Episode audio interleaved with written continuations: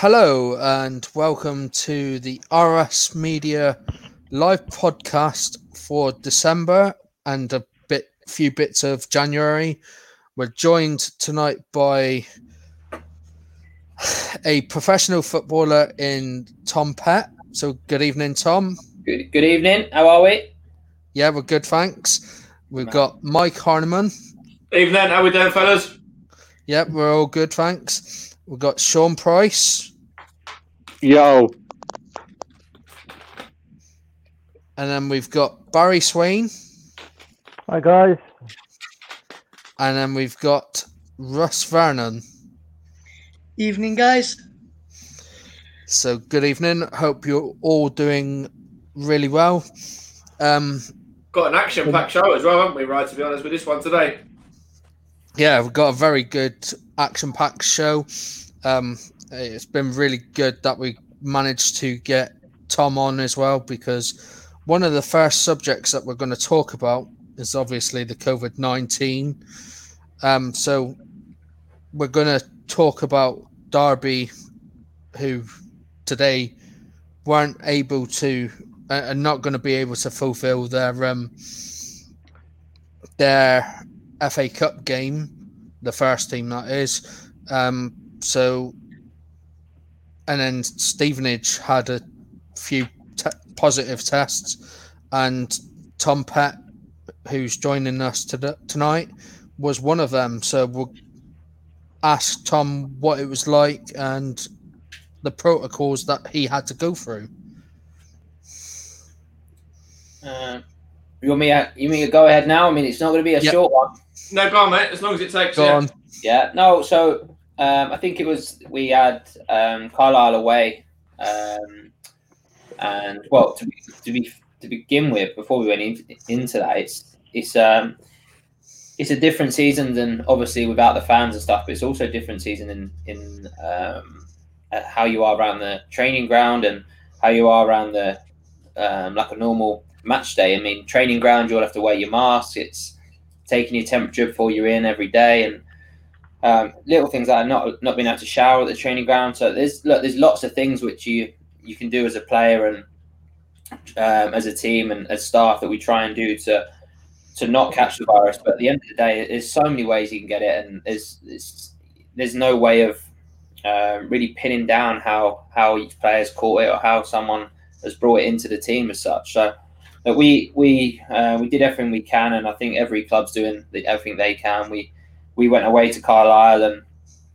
uh, obviously travelled up on the Friday, played on the Saturday, and travelled back Saturday evening. And on the Sunday, um, there was um, I, th- I mean it was so long ago now, but I think there was cases maybe that a few lads had symptoms on the Sunday and then and the Monday, and then that week it um, that week we obviously we got tested and.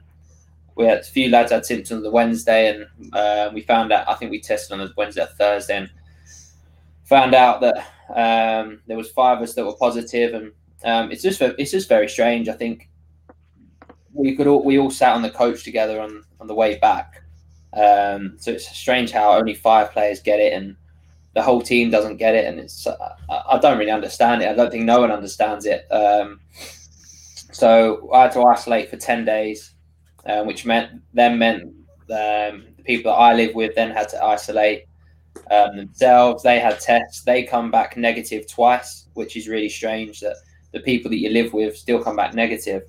Um, but it's it's one of them that I'm so uh, for me personally, I've been out the game for a few months, then to suddenly get back playing and getting into my rhythm, then suddenly be told you can't do anything for ten days and have to sit in the same room that I've sat in for the last four months doing nothing. Um, it's it wasn't the most enjoyable ten days of my life, let's be honest. But look, it's ha- it's what you have to do, and it's the rules. And um, if it's going to keep other people safe, then um, obviously it's um, what I had to what I actually had to do. So um, look, it's it's part and parcel of being um, being in the spotlight. I think it's, it's it's come out on the media that some players are are going against what are sneaking out and getting getting in trouble and um, it's you know as a professional footballer that you're going to get eyes on you a little bit more than you would as a um, someone someone just in the public. So no, yeah, it was ten days in in my computer room or in my bedroom, trying to stay away from my family. Uh, not allowed to go out exercising, which absolutely killed me. Um, especially when there was you, you, watch all the football on TV and you just want to be part of it. Um, but I then ten days were up, started training and um, was lucky enough to, to be fit enough to go and play against um, who was it on the we had the game on the Tuesday. Was it Cambridge? I think we played on the uh, yeah Cambridge United. Yeah, yeah. Yeah, so we played them, and thankfully I got through ninety minutes. I'm not really sure how I got through ninety minutes, if I'm honest. Um, when I'm seeing Copes go down with cramp in the 70th minute, I'm thinking, Jesus, it's going to be me soon. But look, managed to get through the 90 minutes and, and got the win, which was most important. Um, and obviously then backed it up with a, another result. But no, look, it's a it's a strange one. My symptoms were just um, weren't as bad as, as others. I think some people um, get them bad and some people don't. I wasn't bedbound at all. I had a, I had a headache. Maybe, I think it was on the Tuesday I first had symptoms, and I had a headache, a cough, um, and a little bit of the sniffles. But apart from that, I was I was absolutely fine. The only thing I will say, which I'll never ever moan about taste and smell. I lost my taste and smell over my Christmas period. Couldn't taste my Christmas dinner. Couldn't smell the Christmas dinner being cooked. Um, it's just the little things that the, the, little snacks you have before and after, and the cheese on the crackers after that. None of that couldn't taste it. I could have eat, been eating absolutely anything, I wouldn't have known. Um, so that it's it's it's. Uh, I'm thankful that I wasn't bedbound, and obviously thankful that I'm still here now because you, you see how many people that are, are sadly dying at the moment from it. I think there's over a thousand people today, and it was 800 yesterday. So that it's it's um, it's a serious illness and one that um, shouldn't be should be looked looked on and um, taken lightly. But no, thankfully, I'm uh, I'm here today to tell the story. Yeah, and I really do appreciate that, Tom, because it is someone. It is good to hear from someone who plays the game, mm-hmm. which you do, and someone who's had that positive test, which. Yeah. There's not many professional that can say they've had a positive test because there isn't yeah. many nowadays. But um, yeah, thanks for that, Tom. It, and it was and anyone got any thoughts on the COVID? Interesting you said. I was, I was reading a little bit earlier about the National League, and there's one or two clubs now. Um, they're not having to join the National League, and you think like Barnet, for example, is struggling. They'll probably uh, push all they can to have the league postponed until next season, wouldn't they? Um, if they went up to somewhere like Carlisle, uh, same scenario, and they come and they've picked up five and they're tests, you know, it, it could it's easily going to spread a, a, lot further. So you know, that's the only level of football that's still playing without uh, without I think, isn't it now the National League? So yeah. um, how how often are the tests in EFL now? Are they? Um... Well, it's actually gone. I think they announced it this week. They're going to do two tests per week. Um, mm. I think hmm. the PFA are going to fund it because at the end of the day, the, the, Premier League clubs can afford to test their players three, four times a week. Yeah. It's, it's nothing to them. But when you've got the likes of the Championship, League One, League Two that aren't getting fans through the gates, and they, you're still expected to test your players every week, it's not cheap because it's not just your players; it's your staff, it's everyone around the club. So it's not just 18 players you're testing; it's a lot of players to, to test. So I think the PFA now have, have um, stepped up, and I think I, that's what I think. I haven't read too much into it, um, but I think we're going to get tested twice a week. Um, we actually got tested on Monday. Um, just got yeah, and they all came back negative as well, didn't they? yeah? Everyone come back. come back. Yeah, yeah, everyone come back negative, which is uh, which is very good to hear. And especially with the FA Cup coming up exactly. as well, and exactly. a very big game for Stevenage when they play Swansea at the weekend. Yeah, championship side Swansea. Yeah, it's um yeah look it's it's a game that you look forward to. I think as a player, it's the FA Cup. Everyone wants to play in the FA Cup, and everyone every player wants to get to that third round to get that. Well, for me, it would have been Arsenal away or mm. one of them cups. I've been lucky enough to play some big clubs in it already. I played Everton away um, a couple of years ago, and that was an experience which I'll, I'll never forget. So um, look, it, will be tough. It'll be a tough game. I think they're, they're they're doing very well in the league. They're second in the league right now. Um, so they're, they're not going to come in, uh, be a pushover. They're going to want to carry on doing well and take their form from the league into the FA Cup and, and keep it going. I think um, it doesn't matter what team they put out. I think they could, even if they put a second string team out, it'll still be full of class and full of international. So um, it's, it's one we're looking forward to. It's a free hit for us. Um, Stevenage have, have done well in previous years in the FA Cup of being the underdog. So if we can um, cause an upset, and um, you, you, never know what can happen. It's the FA Cup at the end of the day, and um, fingers crossed that we, we turn up on a day and they have an off day because if they turn up and um, play to their best, it's uh, you would have thought they'll they'll uh, go through to the next round. So look, we need to hope they have an off day and and we bring uh, the best game that we can. So no, it's um, definitely one to look forward to. And I was just going to touch on that as well. What you just said there, of course, obviously it's just the one leg as well. Now there's no replays or anything like that. So yeah. the fact we've been drawn at home, um, that's still going to play a part in it as well. Definitely, I, I, definitely think that plays into the the the lesser team, shall we say, uh, in the ties. I definitely think that. I think you can the amount of teams that take bigger teams to to to a second leg uh, in the last couple of years in the FA Cup. There's there's loads of them. So if even if we if we get a draw, we can we'll back ourselves. Maybe I won't be on the pens myself. not, not after hole.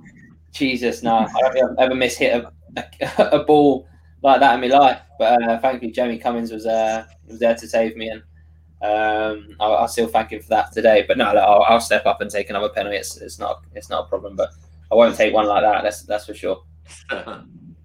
or two footed either, because no. that yeah. that caused a bit of an uproar in a game that I watched a few weeks ago where um, Middlesbrough played Luton, and Luton had a penalty, and James Collins two footed the penalty. I've still um, not seen it. I know we were talking about it, weren't we? But I need to find the actual clip to watch the clip of it because, um, yeah, it's it's really interesting that you know that actually happened, and you know, um, yeah, it was just uh, one I, I, have to, you know, you should have reminded me. Actually, I'll, I'll have to double check that and, and, watch it back myself because it's something I just want to see how it all went, and you know, obviously it was a, a crucial penalty missed at a crucial time, wasn't it, as well? Oh yeah, because Middlesbrough actually went on to win that game 1 0. Yeah. Yeah. And also, like you mentioned as well, with Derby, they've had quite their entire squad and management staff is out of this FA Cup tie this weekend. With Chorley event tonight, it's going to be mainly the under 23s, under 18s for Derby, with the senior professional development first coach and his assistant taking charge. And I've been speaking to a mate of mine who covers Derby and knows quite a bit about the squads at Derby, and, and they've also lost several of the youth team players as well who would have been eligible to play for the under 23s, under 18s in this match because they've gone into the first team bubble. We're now having to self isolate, and he says he's going to name the first team scholars who are going to be featuring for Derby in the under 23s, under 18 squad this weekend, which will be very interesting what sort of side to put and interesting for the commentators who's covering the game for either TV or radio to find information about the players. have to phone yeah, exactly. You're not going to really know, are you? Yeah.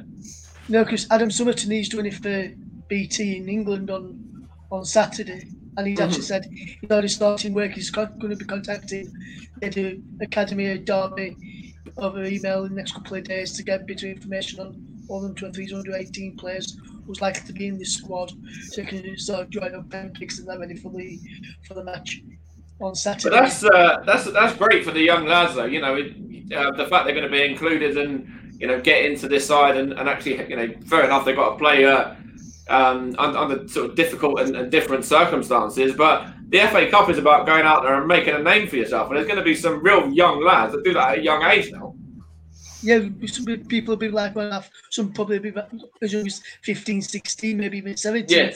And do 18 squad probably making the first team debut. And there's some who have been told tonight where they've never even played their first team game for Derby. There's some who's been played the first team game like towards the end of last season, mm-hmm. who's now back in the 23 squad. But majority of them is like first team, first year scholars in the academy set up. So it'd be interesting to see what sort of side we put out, and be interesting to see how they go. It's interesting uh, all the way, all the way, all the way through the FA Cup, the, from the from the qualifying rounds. It's basically fixture you're out. And mm-hmm. um, you know they have kept it. I was, I was, surprised. I thought we might get to round three, and the Premier League clubs would kick up a stink. And you know, it's like if it happened to, to Fulham or City two weeks ago, they'd be out unless they put the the youth team up. And um, I'm surprised that they haven't changed it to be honest, but it's the right thing to do. But they've got the resources. These championship and, Premier League clubs probably still can roll out a team that can compete against most others.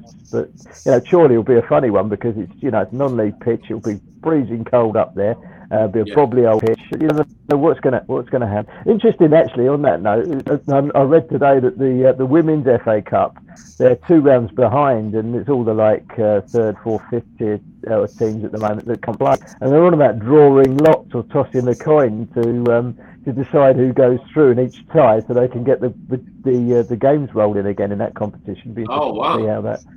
That, well, how true that is, I don't know, but it's only something I read in an article earlier. But yeah, so But from uh, a from a. Stevenage point of view, I'd just say, you know, I- I'd be very selfish because obviously on the back of last season, um, we would have been sent down on points per game, and Mm. you know that was something that I really was strongly against. And you know, fortunately, we're in the football league now, and we've got, you know, we- we started winning games the last few and picking up points as well. But I mean, you know, it's just, uh, yeah, I, I'd be massively against things like that because.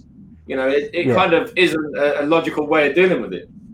Yeah, It's not drawing, drawing lots. It's just not. The, I mean, okay, you can put it down to luck, but it's just not a way of, of you know, penalty. Everyone can moan about penalty shootout, but yeah, there's an element of, of skill taking a penalty. But drawing, uh, drawing or, or spinning a coin uh, down a phone, or well, I suppose it'd be on a video, wouldn't it? You wouldn't trust a phone call. Um, No. you know, I just think there's, there's no way to, to, you know, in the history books it'll go down at so and so on the toss of a coin, and it, it just doesn't doesn't feel right. But um, you know, that's that's the day and age we're in. You know, they could put off the game to uh, for Derby game, but you'd have to wait ten days. Um, you know, which time, you know, that's in Chorley, isn't it? I mean, surely uh, they're national south, so they are playing football, but there's the likes of Marine that haven't played a, a league game probably since early mid-December. Uh, they're they going to be against Spurs this week. That's another thing. You know, they're not playing football because they, they can't play at, uh, at Northern. And Premier Spurs will take it serious as well. You, you know, you look at last night; they took it seriously against Brentford, um, and Mourinho is not going to go, want to go to Marine and, and get turned over because that would be just uh, you know the next level embarrassment for him, wouldn't it? Well, it would. I mean, it's the first time I think it's step eight of playing against Premier League. I mean, I have Yeah. played top flight before. First step eight against Premier League, I think.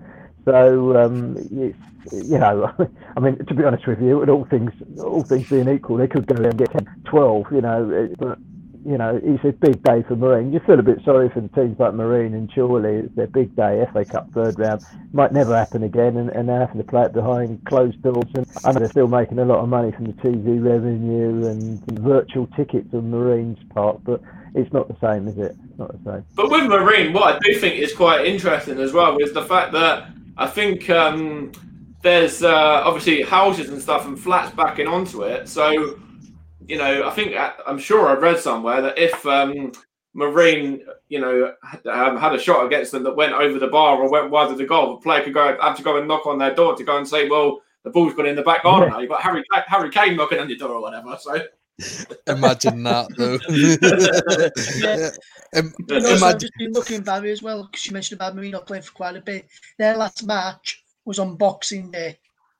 Oh, so right, not yeah. played since Boxing Day. Yeah, because So, yeah, because this- Liverpool's are this tier three, so they would be. Yeah, so it's not too bad. Yeah. You know, it's only a couple of weeks, bad, isn't yeah. it? So, Yeah, only a couple Yeah. of weeks. So they'll, they'll probably been doing a training program at home, which the clubs manager set them to make sure they're in shape ready to play against Tottenham and what looks to be a strong Yeah. Tottenham side. But Yeah. it could be without Gareth Bale or Bale maybe back for this one.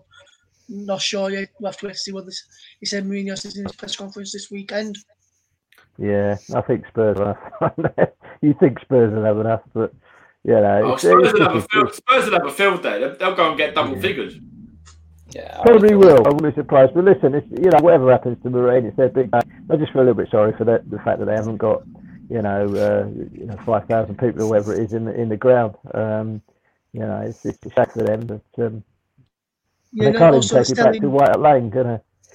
and, and also they're selling programs for this game on their website for fans Mhm. to purchase. And one of non-league reporters, which is Scott, he's actually bought. I think he says he's bought ten copies already, and he says he maybe to have a look through. He's bought ten copies, one for himself, and this says maybe like done putting them up on eBay and whatever money or selling them and whatever money gets, putting it towards either the NHS or a charity for to, hmm. towards COVID to give a bit of money towards the NHS staff.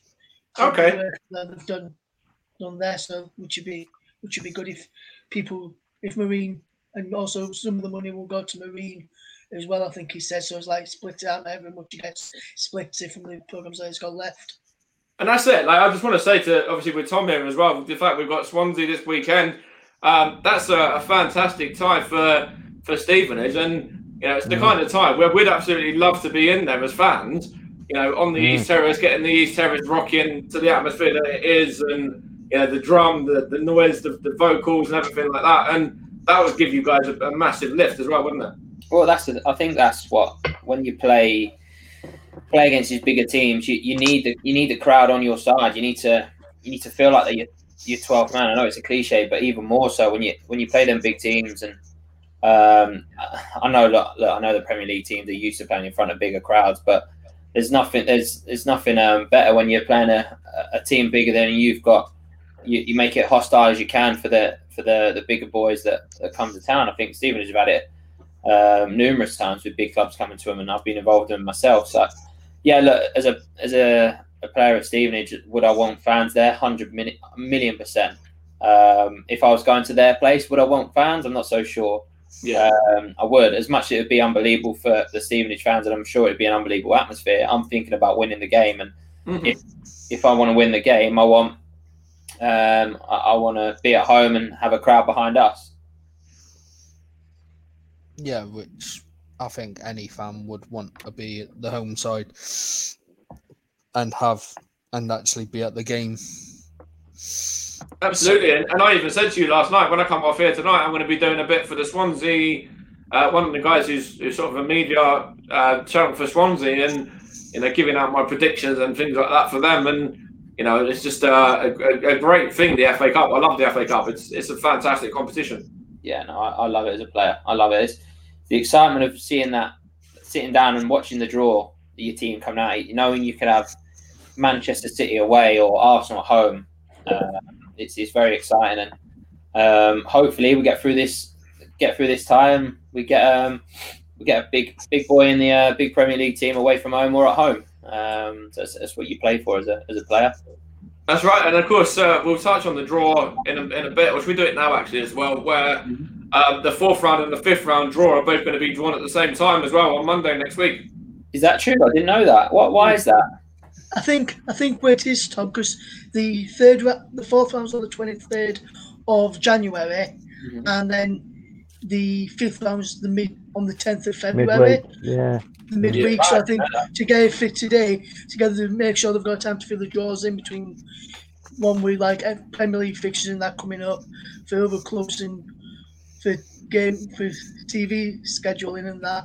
I Right, okay. on this one. 'cause it's- I noticed on the FA website earlier we should put the draw numbers out for this weekend's fourth round round draw for the matches as well. And well, we're on the subject of the FA Cup match, which they played Shrewsbury Southampton. It's their Mary's that's in doubt. Yes. Shrewsbury have got a few positive cases of COVID 19 as well. So Mhm. that may not go ahead, so that could be postponed. Or I'm not sure. I wouldn't. I'm not sure if they'll do the same what they've done with Derby, saying if they've got. I think what they're saying now is FA. Say now if play teams have got 14 in play, big players in their match day squad, then games must be played. So if Shrewsbury have got 14 players available, then they man may can play it. And Okay. even if they have to draft in a few under 23 players, be like what Derby's doing, having to draft 23 under 18 players in. So Okay. if- Yeah, yeah. but at the moment, he's in doubt. We're going to be discussing that probably tomorrow to decide whether he's going to be going ahead this weekend on that one. But fourth and fifth round draw Monday. It's about half, about ten past seven on BBC and BT. And hopefully we're in it, Tom, as well. Well, that's the thing. Yeah, I mean, even more so. I think if you get through the third round, you see you're going to get in the third, if the fourth round and fifth round. Yeah. it gives you even more incentive. If we get through and you know you've got Arsenal away, and then your fifth round you got United away. That's your dream draw, then, Tom, isn't it? Well, I'm- Playing against the, the team that you support. Yeah, I'd like Yeah. Spurs in, Spurs in the fourth round, smash them, and then go to Arsenal away. and smash them. we, we owe Spurs anyway for uh, the the replay when we lost three one. We owe them anyway. So yeah, correct. So I'll, I'll, I'll, I'm telling you, if there's one game in my life which I'll try extra hard for, that'll be it.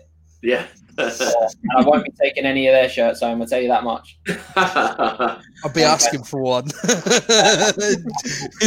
Just so that you have to take one home. Yeah, Tom. Speaking about speaking about you say when you're not asking any for anybody's shirts. I was listening to an interview that Jermaine Beckford did when uh, over a week uh, speaking about the FA Cup tie um, between Man United and Leeds when Leeds won them one 0 in 2010. Hmm. He actually he actually asked some of the Man United players if he could have shirt the shirt to take for like his son or one of his cousins or whatever. So Alex Ferguson turned around to Man United players and said, "No, get in there. Don't give any of these players your shirts. They don't deserve your shirts after." Get in there and don't even need them after the game to give me shirts. Take your Oh, wow. shirts, uh, leave your shirts here. We'll wash them and keep them. Don't give any elite players the shirts. wow. It. doesn't Yeah, yeah, with, with Sir Sir Alex, it doesn't. Yeah. Yeah, but it's like we, we mentioned on sh- uh, swapping shirts, and I thought of It's a nice little story. It's uh, yeah, obviously he scored the winner, so I don't think he'd be that bothered anyway. Like, I'd be like, well, I've scored the winner against you, so that's it really. But Yeah, because like he said, Jonny Howson wanted a shift for like his his brother on, on friends with me on Facebook, and he actually and Sir Alex and so he asked Sir Alex and Sir Alex went, "No, sorry, we're not getting y'all lot any shirts." wow, Like- he, he, he even said your lot as well. Wow. Yeah, and Johnny and Jonny Howson went, "Don't worry, I won't be getting any of y'all lot my shirts either. I just wanted one of your shirts for my brother." Madness. Well, we'll move on from that. Um, has Sean got anything to say about these positive Not really. I think he's all right, is he? Yeah, I'm all right Fine. for now. That's all right And Um, the next thing we'll talk about is Spurs are offering their stadium out to the NHS. Yeah, that's a great one as well. You know, as much as you know, me, Sean, Tom, we just like them as a club. That is fantastic that they're actually going to be doing that and helping out because you know ev- everywhere that can help out uh, really should. I was talking about it with Arms actually when I on stream just a little while ago, and he's saying, you know, what I fully agree with as well is that you have to offer these tests out as frequently as you can and as many locations as you can as well. Yeah, totally. You have to do what you can because these hospitals are all fully packed and they're all going to be packed for new for the foreseeable future. Yeah. Um, and it's good football clubs have offered their services out there. It is, yeah, because another one who's offering the stadium as well. He, well, there tonight is Liverpool as well. Liverpool, Mm, Anfield, yeah. Anfield is one as well, and I think there'll be, and I think Everton have said if they want to use theirs as well, then they're willing to open theirs for COVID Mhm. testing. I think a lot of clubs, mainly like in the Premier League, will probably offer offer them around in where they've got room, different load of room in there when all them people go. So maybe other Premier League clubs may follow suit. So like to Man United, Man City as well will probably offer. in- I don't think it would just well. just Premier League teams either. I think even you know clubs like Stevenage, clubs like Plymouth. um, Yeah. Well, you know, Plymouth like Fargo yeah. actually, Plymouth Argyle actually opened it up to the NHS at Yeah. the start of the first lockdown. Mhm. the first lockdown in March last year, and hats off to Simon Hallett and all the people at Plymouth Argyle that set this up because without the NHS, we wouldn't be here now.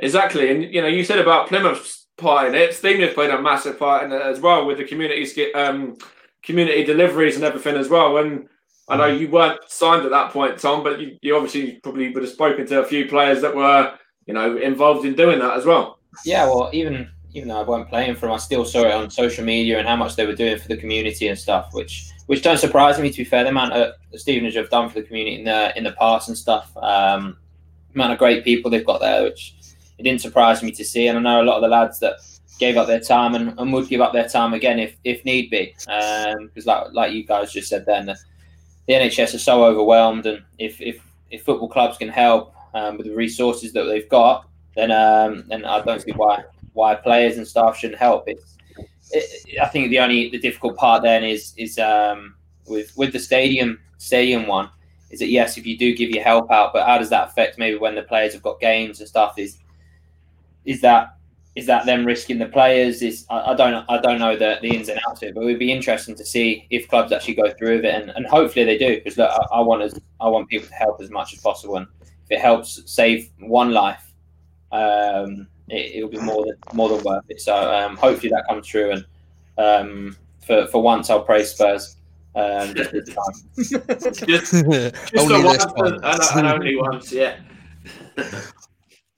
um, anyone got any thoughts on that? Well, should we move on to the next one, which is obviously where we're going to talk about Mick McCarthy, and uh, he's at well, he was at Apoel. He's just been given the sack today as well. So yeah, uh, you know, we'll bring it, we'll bring in Slaven Bilic about that as well. We'll kind of combine the two because obviously he was sacked by West Brom, and he's got himself a new job over in, in China with Beijing now too. Yeah, so Mick McCarthy and Terry O'Connor were sacked from Apoel of the Greek league.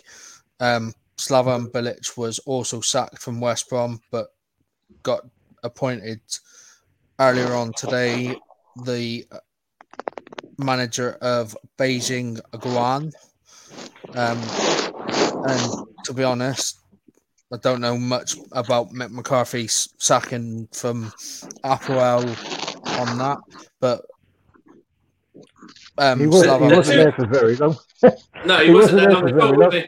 I mean, the accent, they were struggling with it over there in Greece, weren't they? Were you know, it's um, you know, it, I mean, usually they're given a little bit of time, but uh, he got he got less time than Tony Pulis, didn't he? So. Yeah. Uh, you know, so, do you know what? I'll be honest. I, I, I completely forgot he got the job. I think I saw it when it first happened and completely forgot all about it. I, I looked earlier. I thought, is that where he is? Oh yeah, I remember that. So you know, so it's just fallen under the radar. You know, Bilic will be on decent money in China. There's a bit of money sloshing around over there, and the, the club that he's gone to have, uh, have got uh, a bit of money. I think they're one of the stronger outfits over there. He's quite a competitive league, and um, you know, he's, he's probably got a good deal there. So he'll be he'll be um, lying in his pockets nicely, I'm sure. And I think he he kind of deserves it just for the fact that obviously he was with West Brom and he was sacked prematurely, in my opinion, from West Brom yeah, as well. Well, if he'd have hung around, if he'd have hung around for a couple more weeks, he might have got his old job back, mightn't he? But um, yeah. So you know, yeah, I, it's such a it's such a difficult one when a team comes out. Fulham did it a couple of years ago, didn't they? With um, uh, Jokanovic, you know, he was mm-hmm. a hero getting them up, but he's just not quite cutting it. But you know, it, it needed a change, but the change hasn't worked. West Brom, has it? It's you know, Big Sam's lost his magic dust, and uh, you know, we have so far, unless he pulls out some um, rabbits out in the January transfer window, I don't think they've got us in this day and Bring a few players, did he? Hmm. Left to bring in some. Yeah, uh, and he's and according to what I've read today from on Sky, they're closing in on fetching signing a new signing Sam Allardyce and West Brom, and that's the former Leeds winger from West Ham, Robert Snodgrass. He's okay. No, right. on a permanent deal in advanced talks for West Ham over a deal for Snodgrass to go in there. And from what under Bilic to what I've seen under Allardyce, I've seen Joy. He got his first point against West Brom, against as West Brom against Liverpool. But mm. then the game against Leeds and against Villa and game this weekend that West Brom played, they've not really shown the same levels of performances. Because you've got playing against Man City as well, not showing the same level of performances so they're playing against Man City and Liverpool in each other games. So maybe he's still trying to get his ideas across to the players, and maybe they just stepped up to the occasion. We've been two top teams in the division, top two from that season, maybe. Well, what I was going to say is you just mentioned, obviously, in regards to Sam Allardyce there as well. Um, Arsenal obviously are not in a relegation uh, battle with them anymore, are we? yeah, you know, the weekend, but, and in that game as well, Matt, you just touched on there against Arsenal, you could see there that West Brom were the players were devoid of any ideas and how to go forward unless Arsenal got the better of them because well West Brom it'll probably take a bit of time for Allardyce to get his ideas across. He says he needs a win transfer window to get his players in. Mm-hmm. because because if you, you must remember these players are not Allardyce's players, so give him this tran- tran- transfer window, get the players that he wants. Yes, man, and then give him to the end of the season. And if he manages to stay up, probably get him for next season. See where they finish next season before they go down or we look at a different route. I think It's not. It's not impossible, is it? I mean, if he brings in his own players, but you know, I mean, he could well be losing Sam Johnstone as well. He's a very good goalkeeper. Contract up.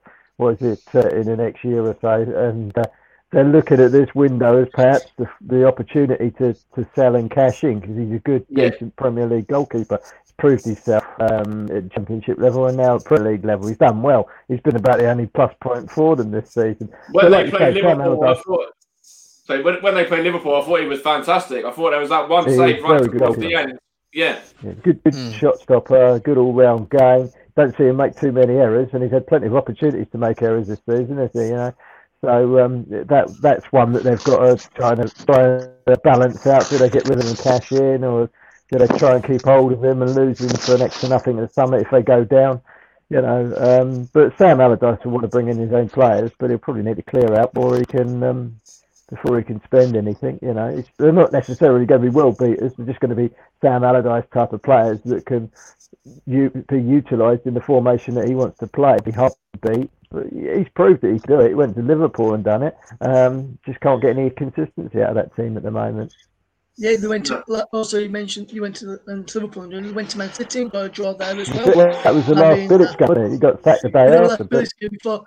Yeah, so after well, that performance there, if we if we kept him for next game, we'd have probably Billy would have probably started Billy Stone then, and if he did wish then sack him day after. But we performed well against Man City, well against Liverpool. But games after, we performed that great. And Omni McCarthy, I mentioned he was there from 2nd of November to today, and he's been in charge for eight games, winning just two of those drawing one and losing five at Apoel, a win percentage of 25%. Wow, that's not uh, not ideal, is it? And you know, he's a fantastic manager. Yeah, he's, he's done his, his um, you know, plenty of times where he's, he's kind of shown his, his attributes and what he's about. But that with a record like that, it's only sort of inevitable. That, you know, you're going to get the sack, isn't it? It's, it's only a, sort of a matter of They don't they don't last very long. The managers over there in Greece. So I've done a little bit of Greek football before, and they're not the big club Apoel, but they're one of the biggest clubs, and they'll demand better than that. You know, they'll be wanting to push for at least the Europa League place year in year out. So you know, if he's, he's producing that type of stats, then he's going to be there for very long. But it's enough time to top up a ten, I would have thought. You know? Yeah, and also about it, as I mentioned, his start there, 25 win percentage. That's his lowest win percentage of his managerial career so far for Mick McCarthy. His highest one was at Re- Republic of Ireland, which was 50%. All his others have been in the thir- couple, three, four in the thir- three in the 30s, and the other two in his 40s. oh mm. wow, His latest into Republic of Ireland was in his 50s. And his overall win percentage after his all managerial career, 38.8% win rate. that's not not great, is it? Really? No. Out of 985 games. There's I wonder. I wonder where he'll get his thousandth at. I wonder where, what club he'll move on to now. Probably West Brom after, if the sack if the sack Sam Allardyce. Right. We'll move on to that. Um, obviously, we mentioned about the Tony Pulis sacking as well because he got sacked after 10 Uh, the- days. uh, Well, 40, 45 days, 10 weeks in the job. Ten weeks. Yeah, yeah, yeah. 10 weeks in the 45 right. game, uh, 45 And he, days. he never he ten never met the chairman, did he? He never met the owner. No, no, But no, no, never the flag. mind. And apparently, he caused uh, quite a lot of drama as well, like within the Yeah, the squad. only- Yeah, Yeah, the owner said he didn't like his style of football, Mm. and, and that's one of the main, one of the factors, and probably because of the results as well. So that's one of the He's got to factors. take he some didn't- responsibility himself for, for making the appointment in the first place. Surely he knows enough about football. If he doesn't know enough about football, he should have someone there alongside him that does. Because him that knows anything about football know that Tony Pulis is a grafter. He'll get you out of a sticky situation, but it won't be pretty you know, and if he don't like it, then he should have known that before he made the appointment. You know? And he, he had a nice short list of, of managers there, and when they made the Pulis appointment, I thought there were two or three there that were perfectly capable of getting in front of Pulis, my reckoning, you know. So, um, but it wasn't to be. I think um, just trying to think who they were now, but um, it was. Uh, I think that the the guy at uh, Wigan last year was was being uh, Yeah, being Paul Cook, around. yeah. Yeah, Um, Cook- Because he's in- Campbell was well. well, Campbell was one as Yeah. well, but yeah, he was. so you know, I mean, I mean, give I'd, I'd give Sol Campbell a chance ahead of Pulis. You know, he didn't do a great job at Middlesbrough, did he? Right? You know, so he he done all right, but he didn't do a great job at Middlesbrough, did he? You know, and and as they get older and older, you think give a give a young take a chance. You're taking a chance, Pulis. Take a chance on a younger man. Yeah, Yes. And there's also Lampard's under pressure as well. Barry Chelsea for going to a Mm. Boston the Athletic after losing against Man City, so maybe he could Yeah. be next in line for enjoy Well, Barton's Mick- being Mick sacked Howard- recently as well. Yeah, Mikel Arteta was up until what two, three weeks Well, ago as well. Ole Gunnar Solskjaer was a few weeks ago. Yeah, know, you win three games, Yeah. and then you, you, you're God again. So, you know, I don't think Frank Lampard will. Well, yeah, it's stupid things do happen in football, and I wouldn't rule it out, but I don't think they'll just shunt Lam- Lampard out the door just yet. But give him a little bit of time um, for what he's done. I thought what he done last season deserves some recognition because, you know, he got them to where they were with a very young squad. It's the first time Chelsea have had to, to have been forced to use those youngsters, and um, you know, he's, he's been able to buy in the summer. Some of those players haven't gelled yet. Um, I'm sure they will, but it's you know still work in progress. But you know, four or five weeks ago they were back in the title race again, and suddenly they've had a had a blip, and and everyone's calling for his head. Someone's always calling for somebody's head, aren't they? You know, especially in this day and age with nothing. Yeah, but, uh, speaking about calling for people's head, after we played against Man United, I saw a few Leeds fans, or would or should say, Le- Leeds fans. I Yeah, use fans loosely there. Yeah, saying Bielsa, saying Bielsa should go and we should get have a big Sam or Tony Pulis in. And then, he, and then a few weeks Would you have a later, big damn ahead of Bielsa? They What got was rid of what I it, think didn't about they? that? Yeah, and then a few mean, weeks listen, later, Leeds, we beat, Leeds are we at beat West Brom little 5 bit 0 under Sam. Allardyce. So, You're a bit naive sometimes in some of these games, Leeds, but listen, you're entertainment. You're picking up enough points. It's your first season in the Premier League. This season, it's 17th or higher is success. You'll almost certainly get that. And, you know, you'll be judged on next season. That's when he'll be under a bit of pressure. But he's, he's got to learn how to deal with the Premier League. Why did I concede six goals at Old Trafford? Why did I get trounced? Why you know, but then uh, look at the look at the great results he's had. You say West Brom, you know, uh, five 0 perfectly capable of beating anyone in their day leagues, but also perfectly capable of being slaughtered by most of them as well. So never Yeah. going to get, but it's entertainment. yeah, Um, and also beat Newcastle 5 5 2 as well. Mm. Two goals on counter attack. exactly. Yeah, so Mm. you know, I, I have to agree with that as well, Barry. You know, you see Leeds and how they've been playing. They, they were great against Man City. They were great against Liverpool. Very unlucky that day. They were great, you know, against Arsenal. They were great. You know, I could reel off many games they were great against, and uh, yeah, but as you say, there's there's one or two sort of uh, times in there where they do kind of do a you know a Leeds and then go and get trounced by Man United as well. I don't think I don't think you really appreciate the, the Leeds coming the Leeds as a club coming back into it, not just because of the history. You know, Russ will tell you, Elland Road when it's sold out to the it's packed to the rafters. It's a great atmosphere. You know, you've got at Bournemouth or at Watford, you do at Leeds, so they've come in and they've strengthened the the brand, the product. You know, and we need a Leeds in there, and they haven't played in front of a crowd yet. And I think once people Yeah. start getting inside things, you know, and uh, hopefully, fingers crossed, you know, we start from these stadiums again in a, in a few months' time, um, maybe next season or whatever. You know, that's, when you'll see the full benefit of Leeds being back in in the flight. Right, we'll move on from all that. Uh, the next thing we're going to talk about is the upturn in form of Stevenage, Arsenal, Plymouth Argyle. Obviously, I think. Uh, well, should we start with Arsenal and bring Sean in because obviously Sean's here as well. Um, so you know, why is it all kind of clicked into place for Mikel Arteta now? I think I think it's to do with the uh, the uh, young players he's brought in. Like Bukayo Saka has been immense, really immense. You know, a young player like that, age nineteen, showing no fear at a big club in a struggling Arsenal side to keep Pepe out of the team. You know, he's doing magic, and then we got obviously the best left back in Arsenal's history in Kieran Tierney, soon to be captain of Arsenal. That's how good he is. I, I, I rate him. I wouldn't say he's up there with Nigel Winterburn just yet, but okay. No, not yeah, but he's he's captain. Uh, Smith Rowe come in, done brilliantly. Um, Pablo Mari's done well as well. We've not Yeah. missed Gabriel as well as much as we needed to do.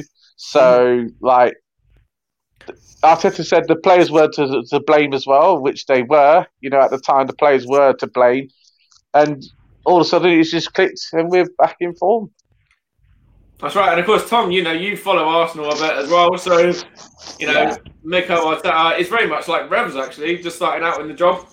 Yeah, look, it's it's not it's it's um it's refreshing watching Arsenal again. I think it's um uh, it was so frustrating the last few months watching Arsenal. I think it just didn't look like there was any energy, um, and it's it's one of them where now young lads are being brought through, and now it's people have actually realised that they're they're not comfy in their space. Their places places like uh, players like Willian and um, has, has come into Arsenal thought he, he he's going to have a, a place in the team every week, and now he's got young players ahead of him that he's going to have to up his game. So I think it's going to be it'll be yes, it's good for our results right now, but I think it'll be good for um, players now fighting for fighting for places where there's not um, there's such a he he maybe thought he was the first name on the team sheet, but he's definitely not now. So look, it'll be it'll be interesting. I think it's, it's only good what's what's happened, um, but it's look, it's it's and it's back to to enjoying watching Arsenal again. It Uh, really was against West Brom as well, wasn't it? You know, even with that Kieran Tierney goal, Lacazette, you know, in form as well. It's just a, it's just about just Aubameyang now is the only one that we need to Well, you I know, know, real strange on that. Real hit a few goals and yeah. I think I think last year he carried us a lot and his quality he won us so many games but maybe we weren't great and and now he's not he's not doing that and he's maybe dropped down to the to the level where players were performing. So I'm I'm hoping that um, maybe maybe he's he's been a bit burnt out. I think amount, amount of games he's played for Arsenal last year and the pressure that was on his back. Hopefully now we can take the pressure off him and uh, make the young player through uh, come through and um, he can concentrate on his own game now. But I'm sure he'll come through. He's, he's quality and he showed he showed his quality um, last season and um, I'm, I'm sure that I'm sure that will come through uh, once again. And anyone else got anything they want to add? Do you want to add anything into that, Barry or, or Russ or anyone about how Arsenal's Yeah, kind I've, of ju- I've yeah. just taken uh, Aubameyang, Aubameyang out of my fantasy team. It'll be all right now. Um, he'll he'll pick up. Um, but no, he's, he's just having a blip. You know, everyone does it. He's still a fantastic player. He'll he'll, he'll come good. I've done the game against Chelsea on Boxing Day. I thought they were very very good, and the youngsters. You know, I think um, Smith Rowe done very well in, in the hole. I thought he's. Uh, He's very good. I've seen him actually um, before. I think he played the game about last season against Everton. I think it's the only game he started last season. He gets a game when I commentate on Arsenal. So um, I, I like him. I think he's a good player, and I think it's good seeing those youngsters coming through and given an opportunity. And you know, it's, it's paid off on this this occasion, and it, it just makes a competition, doesn't it? Now, and they can they can kick on. It wasn't a one-off. They followed it up with a grafting result at, at Brighton, and then a good win at West Brom, and now they've got to build on that. Two good away wins, and uh, they've just got to build on that. And it'd be very much like Arsenal to go and blow it against Newcastle in the FA Cup, though. But um, yeah, just obviously, as you say, we, need to build on that. And, and um, you know, of course, we've won the FA Cup last season as well, when that was obviously in you know sort of similar kind of uh, circumstances without fans and, and everything like that. Um, and yeah, you know, that's that's Arsenal really. We are at the moment we're a cup team. As much as I don't like to say it, we are. You know, we're, we're not the, the club that we, we want to be. We're not the club that should be challenging or, you know, up there with the likes of Chelsea, Man City, Liverpool. We are Very more FA Cup team. say. Yeah, yeah. which is But- Yeah. I've Go on, seen the comment here, Mike, which has come from Man and Rye's friend Anthony Lee. He says, Mm-hmm. Look, with the young look with young lads getting a chance at Arsenal saved Arteta. Would you agree with that, Mike? Yeah, I think Smith Rowe excellent. I love Saka. I think Saka is real talent. I think he's brilliant. I like Reece as well, though Reece isn't getting enough game time for whatever reason at the moment. Um, I, you know, I like um, who else? Martinelli as well. You know, him coming back in was a, a big plus as well in recent weeks. Big play, Martinelli. Um, yeah. Yeah. So no, I think those those guys there are really, you know, as Tom said, really keeping the likes of Willian out of the team. Yeah. Yeah, definitely. Um, we'll move on to the Stevenage point now. And Tom, as you're a Stevenage player, Yeah, what's it been like getting some crafting all these results out? Yeah, look, it's it's been tough. It's um, obviously I was, I've only been here for maybe two months now. Um, This time around. yeah, this time around. um, but it's it's been tough. It's I don't think um, I don't think the performances have been that bad. The Carlisle performance, yes, was bad. Um, Only two I can count are Colchester and Carlisle. That's probably it. yeah, the Carlisle, yes, the Colchester I didn't play. And that was a, that was a week before I I joined. Um, Yeah. But the performances haven't been terrible. It's not been. I, I mean, I come into the place, and if I wouldn't have known where we was, I would have never put us bottom of the league or near the bottom. I would have put us mid-table. Um, I, I've, I know what it's like to get out of this league, and I know what it's, it takes to get out of this league, and the standard that you need to win the league. And yes, we're not there. I'm, I'm not silly that I'm saying we're the best team in the league, but um, we've got the experience. I, I think the the three lads that we've brought in, um, Luke Norris, um, very good player, good experience. Chris Lyons, very good. Lindsay's very good experience, um, and Matty Stevens is a good up and coming um, striker. So three good players have been brought in, and, it, and it's the same as the Arsenal point we made. It's the um, the, the, the places now are, are up for grabs, and everyone um, will be pushing each other in training. Um, so it'll only be good for us. But obviously, to to get two wins on the bounce, I think um, it's no coincidence that we've had Dino come in, Wilkins to to to give us his ideas. And it, honestly, the the last two weeks of training have been the best two weeks that I've been involved in at Stevenage um, since I've for the, for the first time I've joined. And um, and this time, it's the the ideas that he's bringing in uh, are really good and, and look really enjoyable to to play in. He's he's got good ideas and the players really buying into it. And I think you can tell from the the last two games that we've had. Um, the football they're playing, we're playing a lot more football, a lot more passing. And, and look, we're going to make mistakes. We're, there will be games where we give the ball away and teams go and score, and fans will probably get on our back. But you've got to remember that we're League Two players. We're not Premier League players. We're not international players. We're going to make mistakes, um, but it's about sticking with your with your team. And the the, the majority of the fans that I've always spoke to um, are always stuck with us. Um, so it, look, there'll be more ups and more ups and more downs uh, throughout the season. But if we can keep if we can keep nicking points and what it was seven, I think we've got seven points out of three games this week. Yeah, it is. Yeah. And there were three difficult fixtures. That, that, that you, there's ne- never an easy fixture in in League Two. Uh, in a way, you got to look at sorry, mate. You got you got to look at the start of that as well. You know the fact we went to um, Cheltenham, wasn't it? It was flying up about fourth, and that's it. That's where it all started. That that's what kind of kicked on from, from getting we, point had we had five lads out that game, including myself. Um, we had Copes out, it was a lot of experience. Pross was suspended.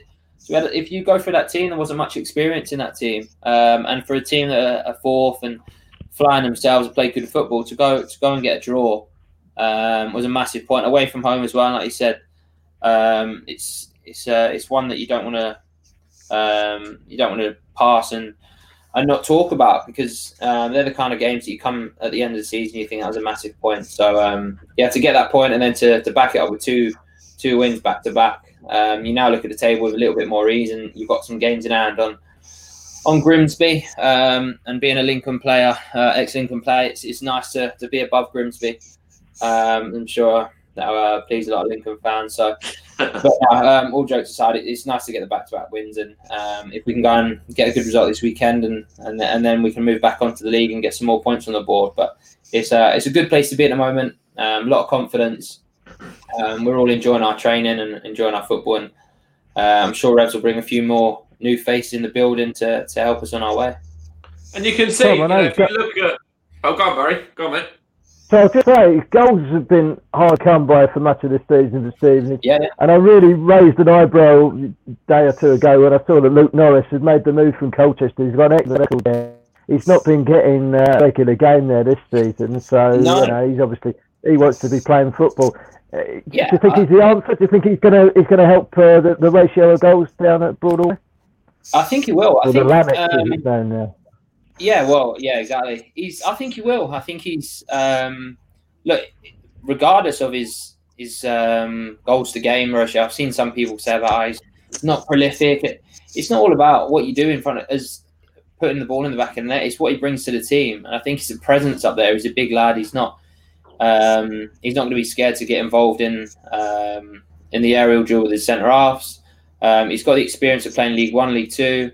Um, so he's he's he's going to be good for us. I think he'll bring other players into the game. It's a player that I look forward to playing with, playing off, and I can trust playing the ball into him. That um, either I'll get the ball back or he'll bring someone else into the game. So uh, yeah, I do think he'll, bring a lot um, lot to the team and help us um, score some goals because I think we've become um, very good defensively. If you look at how many goals we can see in the last last few games, it's good. And um, if I was if- just going to touch on that as well. The, partnership that, that's forming with TVC and Scotty. So Very yeah, and and that's and you look at like we've said, making it, it brings the best out in other players. I think Prosser, Prosser's done Luke Prosser for people that don't know. It's Prosser's done very well himself, and for for TVC to come in, a, a young lad, and him and Scotty to form a good partnership, it keeps keeps Pross out of the team, and Pross is doing very well in training. It'll bring the best out in him, and that's what you want as a player. As much as you want to play every week, you want players to get the best out of you, and that can only be good for the team. So I think it's it's a it's an interesting time, an exciting time to to be part of um, part of what's going on at Stevenage. So um, I'm looking forward to it. I'm looking forward to seeing how Luke does um, himself. I think he's excited, and like I said, it's a lot more a lot more local to him. I think that would have been a big decision in him coming back to Stevenage, um, living wise, and he obviously he was he was he was a I don't know if he I don't know if he actually played for Stevenage as a youth player, but we were both I don't think college. he. I don't think he did. I don't think he actually made an appearance. No, we were both at college. Uh, actually, no, he went to Brentford. We were both at college in Hitchin, um, which was kind of part of Stevenage. Um, It was associated with Stevenage, so that's how I know him originally. So I know what qualities he can bring. Um, I've always followed his career close. We've always stayed in touch.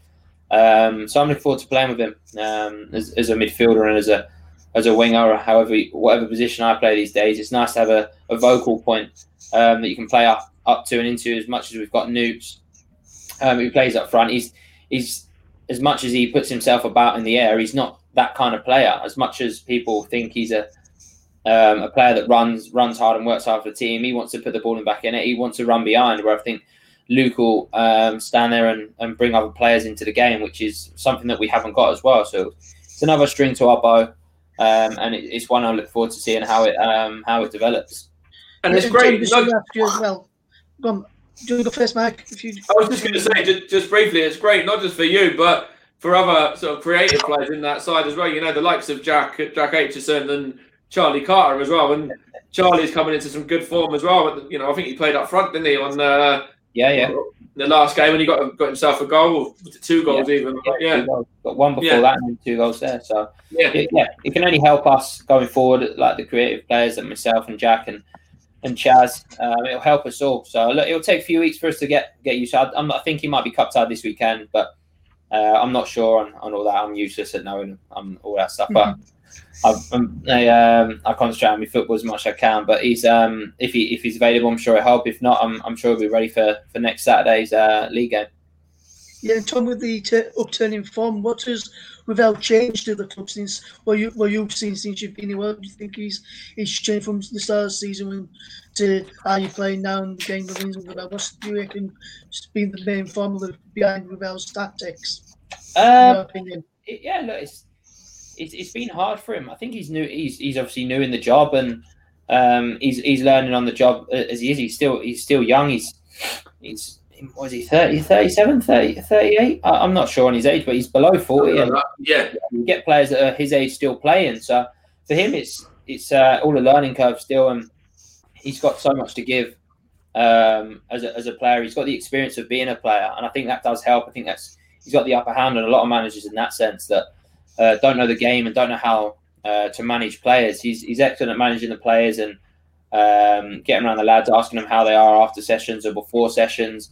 Um, and he, he, understands that part of the game, which I think does help. Um, he's also now got the experience of um, of obviously Dino, um, Dino coming in and, and Mark's uh, experience of being in, in, in management. Um, so it's a really good mixture now, and I think that's really helped us these last few weeks.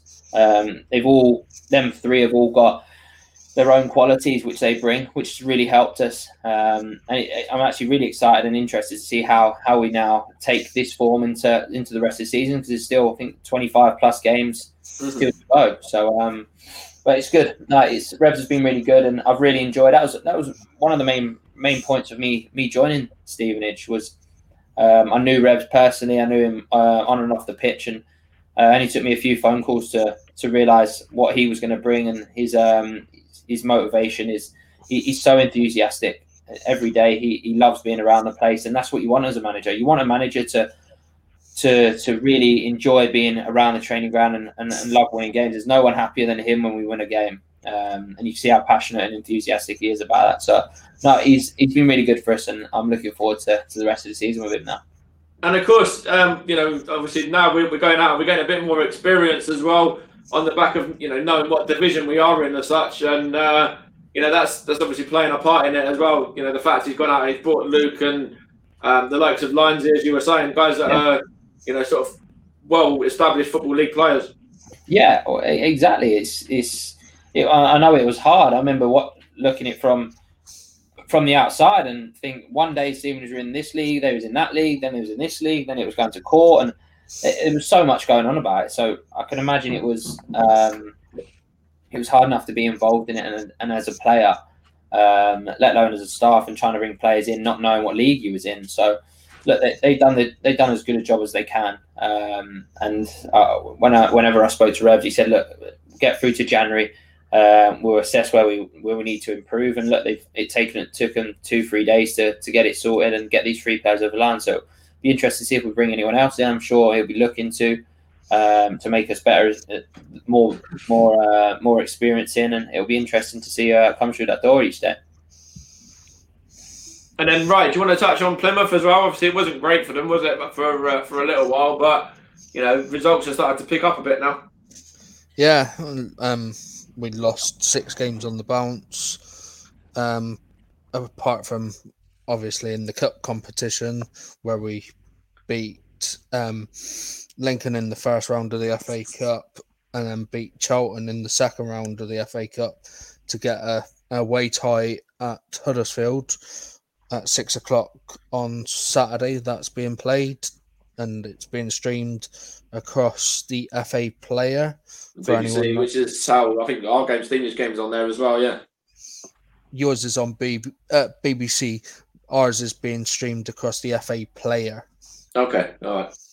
Um, so, uh, but we've we've been scoring goals. I mean, we've got the joint top goal scorer in the league, Luke Jephcott, who only a year ago made his full league debut for Plymouth Argyle, even though he came through Argyle's youth team. And scored two goals against Scunthorpe, and then he scored two goals in the next game. Um, he's been pivotal this season. He's got 14 goals in all competitions. Yeah, that's a good turnout. That yeah, uh, for a youngster that only started coming. I mean, he was out on loan at Truro City. For anyone that doesn't know, they're in the Southern Premier Division. Um, and they were um, not um, they were playing brilliant football. And they um, he was scoring goals for fun. And he got recalled back chucked back in the team. Um right what what's danny mayor been like Danny Mayor, brilliant. Personally, yeah. I've, every time I've played against him, I've hated it. I, I hate playing against him. And any time I've ever done a vote, he's always been my player of the year. I've Uh-huh. played against him once or three, four times. Even when he was at Bury, he was class. It, it- just the way he moves the ball and he move, runs with the ball, it, it's class. So it'd be inter- I haven't seen how he's been doing it um, at Plymouth um, from a from a fan's point of view, but I can imagine he, he, he runs the show, right? He, he literally he's he's not when he first signed for Argo, um we before he signed we had Graham Carey and Ruben Lameiras, Yeah. which were both attacking midfielders that score goals, run the show basically. When we signed Danny Mayor, we got told that he that's what the style of football that he'll bring to us. But fans of Argo have been worried about it all because he's not been shooting, he's not been scoring. But the thing is, that player though, is he? He's, he never shoots. no, he never he's, ne- shoots. he, He'd he's never. Nah, He, he only ever scored that, that many goals for Bury Yeah. the season that they went up yeah, he- because he had players around him that passed it to him and he shot but that was only but he's the assist of the assister basically and and it's he, he is i mean if well there's been three four standout players for argo this season for me i mean Panutche Camara who we signed from Crawley. We've signed. We've got Danny Mayor who's doing really well still. Who extended his deal. Um, we've got Luke Jephcott who's like the league's top scorer with, and, he's got the best minutes per game ratio as well. So minutes per goal ratio. Mhm. Um, so it's really good, and he's done really well for himself. Um, and we've got Kelland Watts, who's Yeah, I Um, loved Kelland when he was playing down here at Stevenage. I really rated him. I thought he was a real talent. and he's been really quality in a back three, maybe a back five, and and he it's I mean Mike Cooper, no one really heard of him until he made his debut against Blackburn. Blackpool, wasn't it? Blackburn, But but didn't he have a, that stormer of a game against Blackpool as well? But then he did have a stormer of a game against Blackpool. Yeah. he made his debut at Cole Leffer and got injured and had to be substituted. And and to be honest, Mike Cooper is a good twenty year old goalkeeper who in the future will be in the England setup, in my opinion.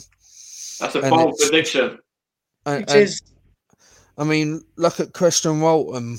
He came through Argos Youth Academy, and he w- went on to play up into the England under twenty level. Um, so You can see it though. It, it's quite, um, you know, quite a common thing. If you look at Jamie Vardy, you look at, um, you know, like guys like Steve Morison, guys like um, George Boyd as well. Ben Wilmot's up in the England uh, under twenty one squad at the moment. He's uh, an ex Stevenage player, moved on to Watford, and you know other, other teams like that. Um, he was on loan at Swansea and stuff, and it is quite, you know, it's quite good to see now. Yeah. Yeah, and I mean, we've, I mean, Luke Jephcott is now putting. He only this season got called up for the Wales under twenty one level, and now he's putting a stake out there to be called up for the Euro squad for the delayed Euro twenty twenty. Okay. Yeah, right. I just want to ask you a quick question on Plymouth. Still a question to asked Tom as well. What do you think the main differences are from the performances at the start to where you're playing now? What do you think Ryan's think- changed in this style of playing than there? I, I, I think the style of play has changed massively.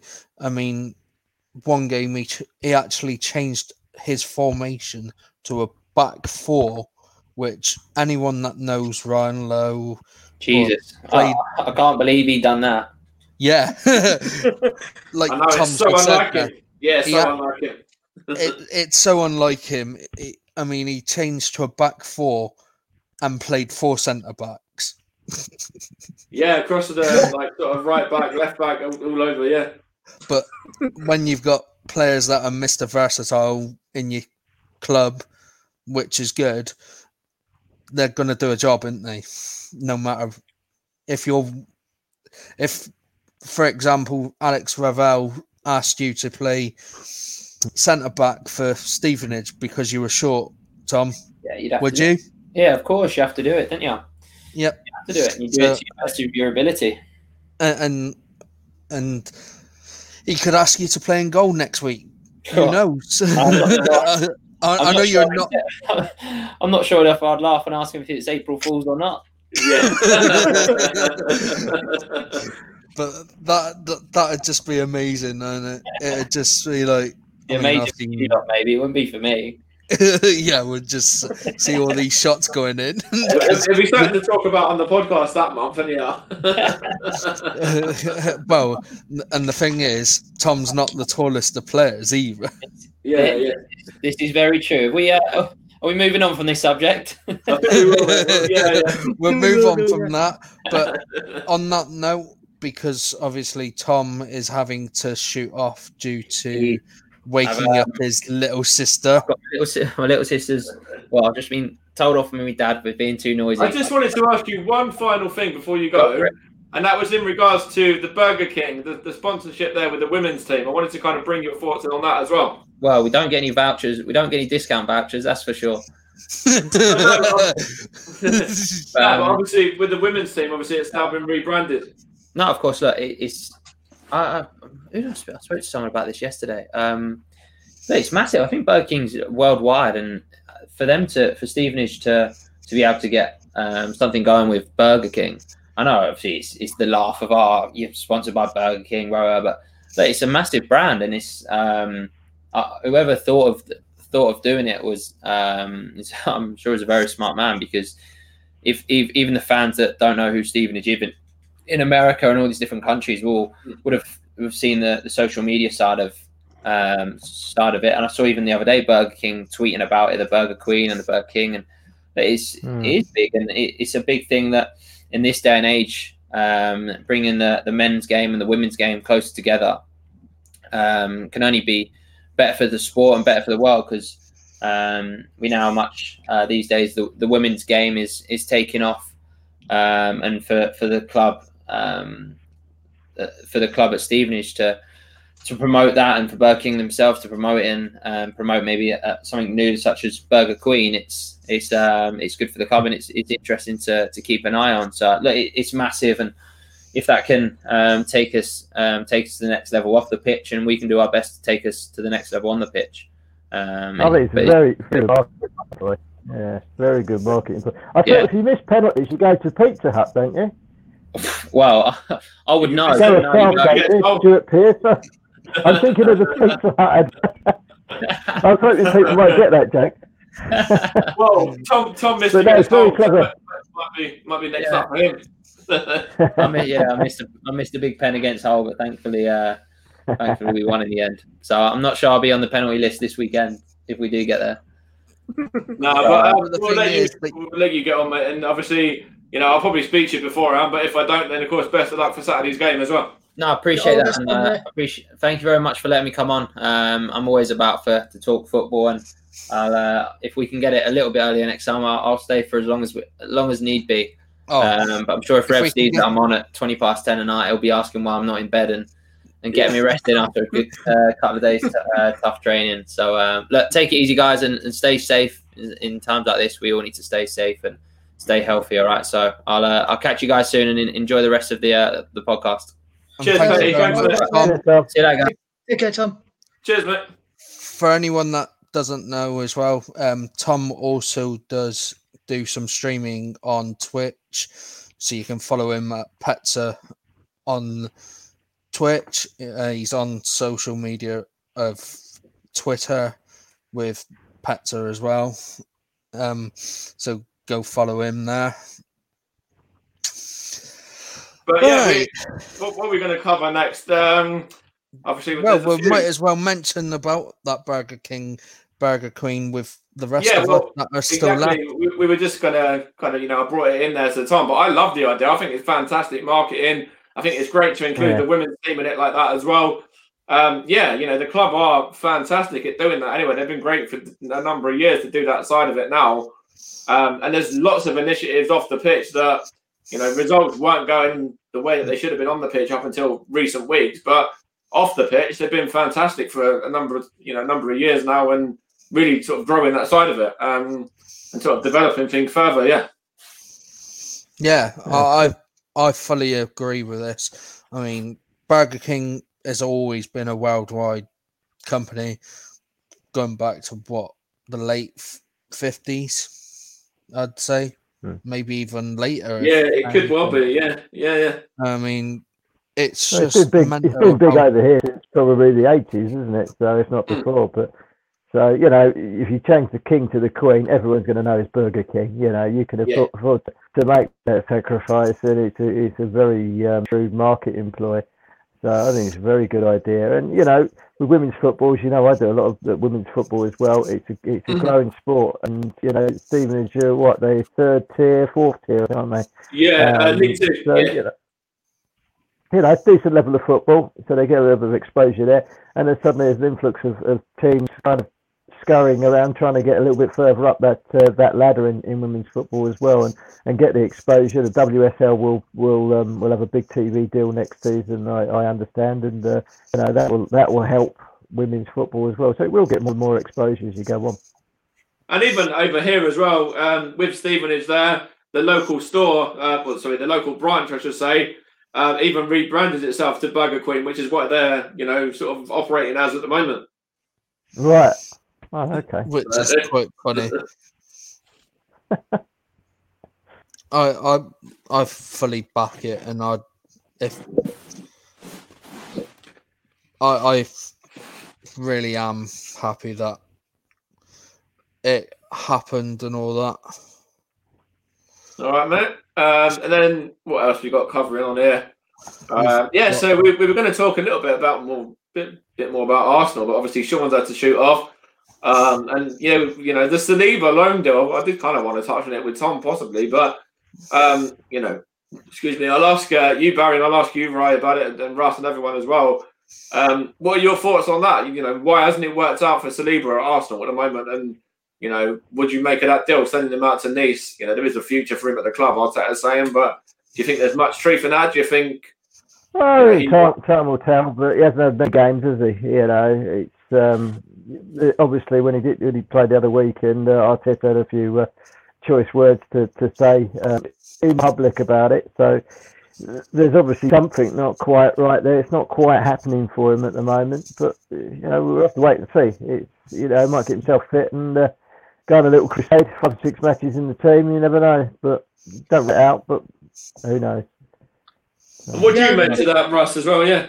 Yeah, I remember saying to you, Mike, and I think I mentioned it to Sean a few weeks ago on one of the podcasts that were all pre promise on one of your Worldwide Gunner League podcasts that you do, Mike, on Yeah. Arsenal, that Arteta has actually come out and said he needs a loan move before playing in the Arsenal first team. But if you look at the same player who left Saint Etienne with Saliba in Yeah, that's my father. Yeah, yeah. yeah. Leicester, similar age as well. Fofana's making his debut and play, been playing regular first team football at Leicester, performing well. He didn't need a run in the alone move first or in the under 23s first. The last leaver does. Maybe Arteta thought he was going to be coming, in, be a lot fitter and sharper, and go to the sense he wants his centre backs to be to be around the first team already, but he's not probably got to that level of fitness and he requires first. So maybe that's the reason why he said to learn. Says London will be better for first to get that match for sharpness up and fitness up, fitness levels up, come back fit and ready for pre-season if Arteta's still there next summer. And Oh, he will be. And, you know, I think there's um, there's, there's a project with Arsenal at the moment. You know, we won the, the FA Cup last season. We won the Community Shield as well. You know, whether you think that's a trophy or not is still something that, that goes on record. Um, and you know, you see in the last few weeks that you know he's learning on the job, and he's starting to you know get the, the best out of some of these players now. When some of these young lads are coming in and really staking a claim. Yeah, definitely. Uh, I mean, the reason Fofana was just chucked in was obviously because of in, injuries to Caglar, Soyuncu, uh, Jonny Evans being out injured and suspended. Yeah. Um, Wes Morgan, who's getting on, is 37. Getting Um, on, yeah. and- In football, it's, um, well, yeah, in footballing terms, yeah. And it, to be honest, it was it's not quite getting on in terms of uh, Barry Hayles, though. He's still playing at 50, isn't he, right? So, He's still Well, going. yeah. yeah, he's still playing. Yeah, but um, he's it's. I mean, there's players that don't want to retire yet, and there's players that want to retire, and I think Wes Morgan's probably going to be one of them players that will be retiring, Yeah, probably the end of this um, season, I s- I'd, I'd probably say, yeah. and and he's done a he's done an incredible job. He's won the Premier League with Leicester. He did well with Nottingham Forest before that. So I think he's he's had his time and he's done He's well. done well to he's done well to go from Forest to Leicester and be as successful as he has as well. Yeah. Uh, I mean, It's So, of whether he, I whether mean- he hangs up his boots or he, he goes down the ladder and gets a couple of seasons somewhere League One, League Two. You know, it's, Yeah. it's what desire has he got? Does he go out of the top, Yeah. or does he still want to carry on playing? You know, does he want to go to the- coaching? and the thing is with Saliba, I think that they said I I've read something that he was actually on the verge of going out on loan. Well, he went out on. He, he actually stayed out on loan at Saint Etienne last season. Yeah, he, he almost stayed there as well. I- think it was only the clause in the contract that if he made the appearance in the cup, um, we would have had to pay some extra money. So that's the only reason why uh, William Saliba was brought back. And I've been told that this deal is the makeshift of him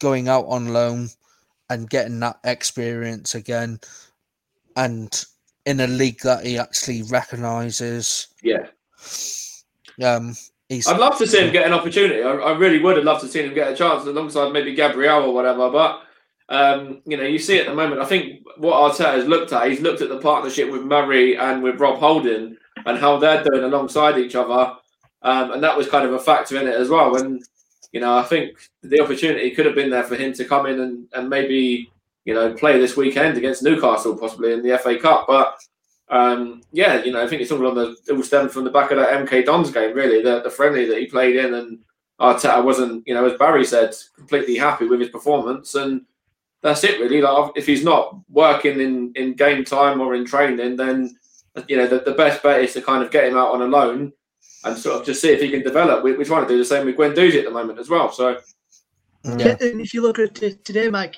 went out on loan two days ago to Nice, and then Yeah. today makes his debut in for Nice as well, and Mhm. which must have been good for him to actually get some minutes under his belt for first time in quite a bit for and Arsenal. Just like playing under 23s football, which is not really developing much in there. Needs a bit of first team football to develop and see whereabouts is is at. Absolutely, you got to. Uh, yeah, you know, I'm, I'm glad he's gone to a league that he knows, going to the French division. Obviously, he was there last season, and um, yeah, you know, he knows the division. He, he played against them. He's yeah, yeah. It's a, it's a good move for him to do that, and hopefully he'll come back and he'll you know be fighting and, and ready to go. Yeah, and ready to go and you know, kind of uh, yeah, maybe display somebody like Rob Holding after you know his loan spell's done. Yeah, or maybe replace Pablo Mari, Mike. Maybe if Mari, may, maybe when they come back, see how he does alongside Gabriel, and if he does better than Mari, maybe Gabriel and Saliba going forward. You two new centre backs, maybe, or maybe Saliba and Mari, depending on who it works better alongside next season. If you Yeah. that chance, that is. That's right, and that, obviously that's with Mari and Gabriel. You, obviously, you won't play both of them because they're both left-sided, left-footed centre backs. Yeah, Yeah, that's why I said either one. Just try me with one in one game, one friendly, one in Mhm. the other. See how when it does alongside them both. Whichever partnership works best for Arteta, who's our one going forward. yeah, absolutely. I have to agree with that as well. You're going to Yeah. uh, move on to the next point, right? We've got, oh, we've got next. We're going to talk about. Obviously, we, we spoke about Saliba there. The Mesut Ozil saga is still ongoing. He's still at the club, uh, but it looks like there's a number of clubs that are interested in uh, buying him. I think Fenerbahce, DC United, and uh, who was the third one, right? Uh, the third one was, I'm sure it was another MLS side. No, I think it was another Turkish side, wasn't it? Yeah, thinking the Turkish side, I can't remember who he, who he was now, but we oh, were another Turkish side after him, and it looks like he may have chosen taking what from what I can gather more being reading from listening to people like on TV, on Transfer Centre, on Sky Sports News, and that. The Arteta said if he's still if he's not got completed the move by this weekend, he may consider him for the FA Cup tie against Newcastle. He will Okay. be match fitness, match match action gets fitness up for when he does move on. He don't need a lot of time in the opposition. His no club's reserves, he's got a bit of minutes there. You know, he may need a, a few weeks. And actually, he's probably kept himself in shape and fitness levels to an extent, but Matt Sean this won't be there. So Well, his social media team certainly have. They've been flexing their muscles a bit over the last few weeks. yeah, I've seen that, man. But like I said, maybe we can see how it goes in that in that game. If he does go, Mike, would, would you be set to see him go after the time his well performances he's given you when he's playing well? Um, I'd be sad to see that it hasn't worked out. You know, at the time, I wasn't a, a great fan of the signing. Do I think we should have tried to keep Alexis and, you know, maybe ship Thursville off and let him go at that point? Yeah, I do. Um, I think Alexis is the better player out of the two. And I do think that, you know, it's, it's sad when it hasn't worked out for a player of Mesut's, you know, quality. And, um, yeah, you know, at the end of the day, the last few years, he's, he's not been himself and he's, he's not wanted to be around the place. And, the fact that Kolasinac has now moved on as well is his so-called bodyguard. I think uh, Mesut's time is probably numbered as well. Yeah, totally agree with that. So Well, back to we'll- Kolasinac, Mike, you said Kolasinac leaving. Was any information on that from your from your from what you've been reading there? Not a lot, really, to be honest. I think it's uh, you know it's an, it's another one that needs to be done. Get him off the books. I think he's on a, a fairly decent wage. He's on quite a, a big wage, um, and we've got Kieran Tierney there and Bukayo Saka who can do a job there as well, and even Maitland Niles if need be. So yeah, it's it's another one who you know has uh, had to be moved on, and you know I'll tell you now, there's going to be a few more. yeah, Mhm. totally understand. Let's just move on to the next points. Which is the Karen Carney incident. yeah, the Karen Hmm. Carney incident that was on Match of the Day two. It wasn't actually on Match of the Day two. It was actually on Amazon Prime. And Amazon Prime, yeah. Well, happened where it was after the Leeds game against West Brom, and I don't know if you, I don't know if you heard what she said, but she No. turned around and said Leeds got promoted due to COVID. Yeah, I Saying do. COVID, COVID helped Leeds get promoted. Said we benefited Okay. from that break after we dropped off a Hmm. bit of pace last season into playoffs and didn't go. Then year Yeah, it's, before we it's one of these, isn't it? Sometimes, sometimes with these pundits, they things to kind of a little bit off piece to to try and gather a bit of attention, and, and sometimes it works very well, whether it be negative or positive, you know. And you've got to be a little bit um, a little bit controversial from time to time. Uh, and th- there was a little bit, you probably agree with it, a little bit of truth in the in the um, philosophy there because Leeds were having a wobble, you know, and but I don't think the way that she said it helped her cause. Um, but I don't think the way that Leeds dealt with it helped the cause either. But you're probably talking at a, a, an intern or a, a young uh, media person that's just posted it there and then, and, and you know it's done. It's you know it's a, it's sad that she's got a lot of abuse for it. She'll learn from it. Leeds will learn from it, and you know it's it's one of those things. Um, you know, there's right and wrong on both sides, but it's it's a shame really. But uh, you know, you got you got to be very careful what you what you do say uh, in those positions. Uh, sometimes you want to say something, as I said, it's a little bit off piece that stands out, gets yourself recognised. You know, in this game, even bad publicity is good publicity. If you didn't know who Karen Carney is, Carney is, you know now. So it's not done her any her stock any harm at all. You know, so she's probably come yeah, out a bit better. Barry, also, Barry, as well, you say with, with Leeds, before that Leeds actually put that out, and it was on his come out and made a statement saying, from what she said, it not just him but uh, the coaching staff and the players yeah. As well. And he actually said he actually spoke to the person who put that tweet out, and he said he was the one who going to put it out and put out the point that he said would have fallen away if we hadn't done, and if and a lot of people were getting abuse before the Leeds tweet went out, but people saying it was because yeah. that we she was getting all that abuse. But there were clips circling social media before Leeds actually put that out, and yeah, well, Leeds yeah, I don't condone what the doing sexist abuse, which is what the on Karen's way. It's, it's not what said, it's not what Leeds has done. It's the abuse that's come off the back of it, you know. And it's easy yeah. for a football supporter um, sitting at home with a keyboard in front of them. Keyboard warriors. We're all keyboard warriors to a certain extent, but you know, some some take it a little bit too extreme. In fact, more than some, quite a few. You know, and it's easy to get abuse on on, on social media, and, and just um, you know one or two laid into a little bit. It's a shame. It's the fact she deleted her Twitter account, but you know, I, I think she'll she'll come out of it a better person. Um, and you know, uh, she's gone back onto match of the day. I think they're, they're giving an opportunity on match of the day too now, so she's going to be back yeah. on that. And you know, I agree with what you're saying. You know, sometimes you kind mm. of have to test your waters, test the waters a little yeah. bit, and yeah. Um, you know, I do it with the SFC interviews when I'm interviewing the, the yeah. Stevenage guys. You know, you kind of have to test the waters and, you know, kind of just see how they react to it. Yeah.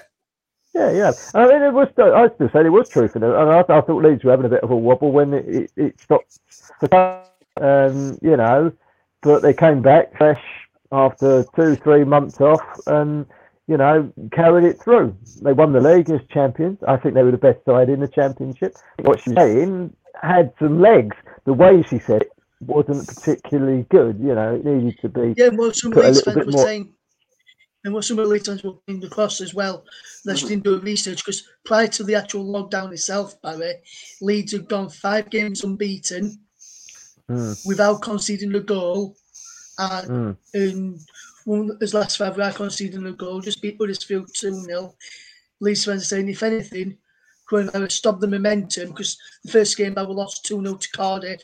Yeah, I remember. By 10 points. Yeah, that's it. Yeah. and I think maybe... before that, five as well. So, you know, it, it fluctuates. Listen, you play 46 games in the Championship. Anyone that goes through consistently will win that league at canter. You know, it's a very, very tough, tough league. Everyone has a wobble. Leeds had a couple last season and won the fair and square, and they were the best team in it you know. So, and, and I think they would have won it had there not been locked down, personally. But it did them a favour because of the way that they play, having that three months off, taking a step back, re- reinvigorating themselves, and, and, and seeing through the season. I think they've done them a favour in the long run. But I think they'd have won it out at personally. But we never know, do we? we. Uh, and listen, it is it's a it's an interesting uh, debate, and um, you know, uh, with with summarisers and, and these pundits and everything, they're always out there to try and try and say something that's going to stand out. You know, it's if you're a, a, pundit on Match of the Day two or on Prime or on Sky or on BT and you're an ex-pro, especially if you're just making it in that industry and an ex-pro and you're trying to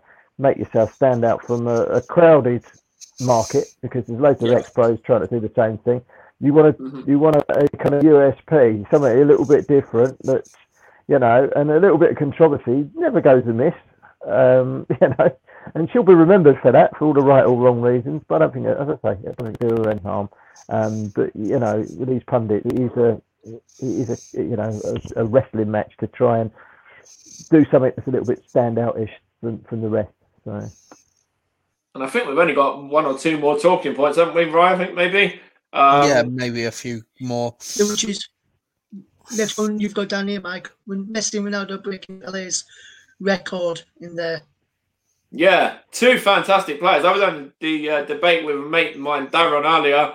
Um, you know, which one's better out of these two? They're two polar opposites, but both fantastic talents. And, you know, they, have gone on and they've broken Pele's record there as well now. um, you know, you, you know, whichever camp you're in, you kind of obviously have that mutual respect for the other player as well, don't you? Yeah, do, yes, totally. and, and I think the way people probably go for it, and or people say Ronaldo, um, and I think the main reason behind this is because Ronaldo doesn't need the players around him to be that top quality player that he is. Whereas if you look at Messi when they had like Xavi and Iniesta, they were creating the mm. chances for Yeah. Messi to score. Whereas Ronaldo, he can create chances off his own back to score himself or create chances for his teammates. Where, in my opinion, you're, and you're, one of your three may disagree on this, or all may disagree. Messi needs someone in around him to get creating the chances for him to score. Yes, he can do it on his own, but not all of the time. Whereas Ronaldo, he can mainly do it all on his on his own, mainly most of the time. There's no occasion where there's another through ball in towards him, or he pick the ball up in his own half and take on three or four and end up scoring. But the, I can see why both people say, some people say Messi, some people say Ronaldo. Oh, I'm a I'm a personally, I'm also massive Ronaldo. I'm a massive Me- uh, Messi fan personally. I think he's the the real standout one. You know, he's the best Argentinian since Diego Maradona. Um, he is, you know, the kind of player that you want in your team um, because of the the skills he's got, the capability he's got. Yeah, I, I kind of agree with your point to a degree that he kind of worked off the, the other players behind him as well. Um, Mm. But I also do think that you know there is plenty of games where he's gone and, and done it on his own, and you know part of me doesn't like Ronaldo going back to the whole thing with Wayne Rooney and what happened there. Um, you know, kind of doing that with uh, with a teammate of yours at the time. But yeah, you know, I said it before. You, you have mutual respect for the other player, but I'm more in Messi's camp. I think. I think with with with Ronaldo, he's done it at Premier League, he's done it in Spain, he's done it in Italy, and I think he's probably had the better career of the two of them in international football as well. Um, so you know, you look at those facts, and it points towards Ronaldo. Uh, I think the points that you guys have just made absolutely spot on. Uh, easier on the eye, yes, undoubtedly, he's a lot like Mar- Maradona, in my opinion. It was the best ever.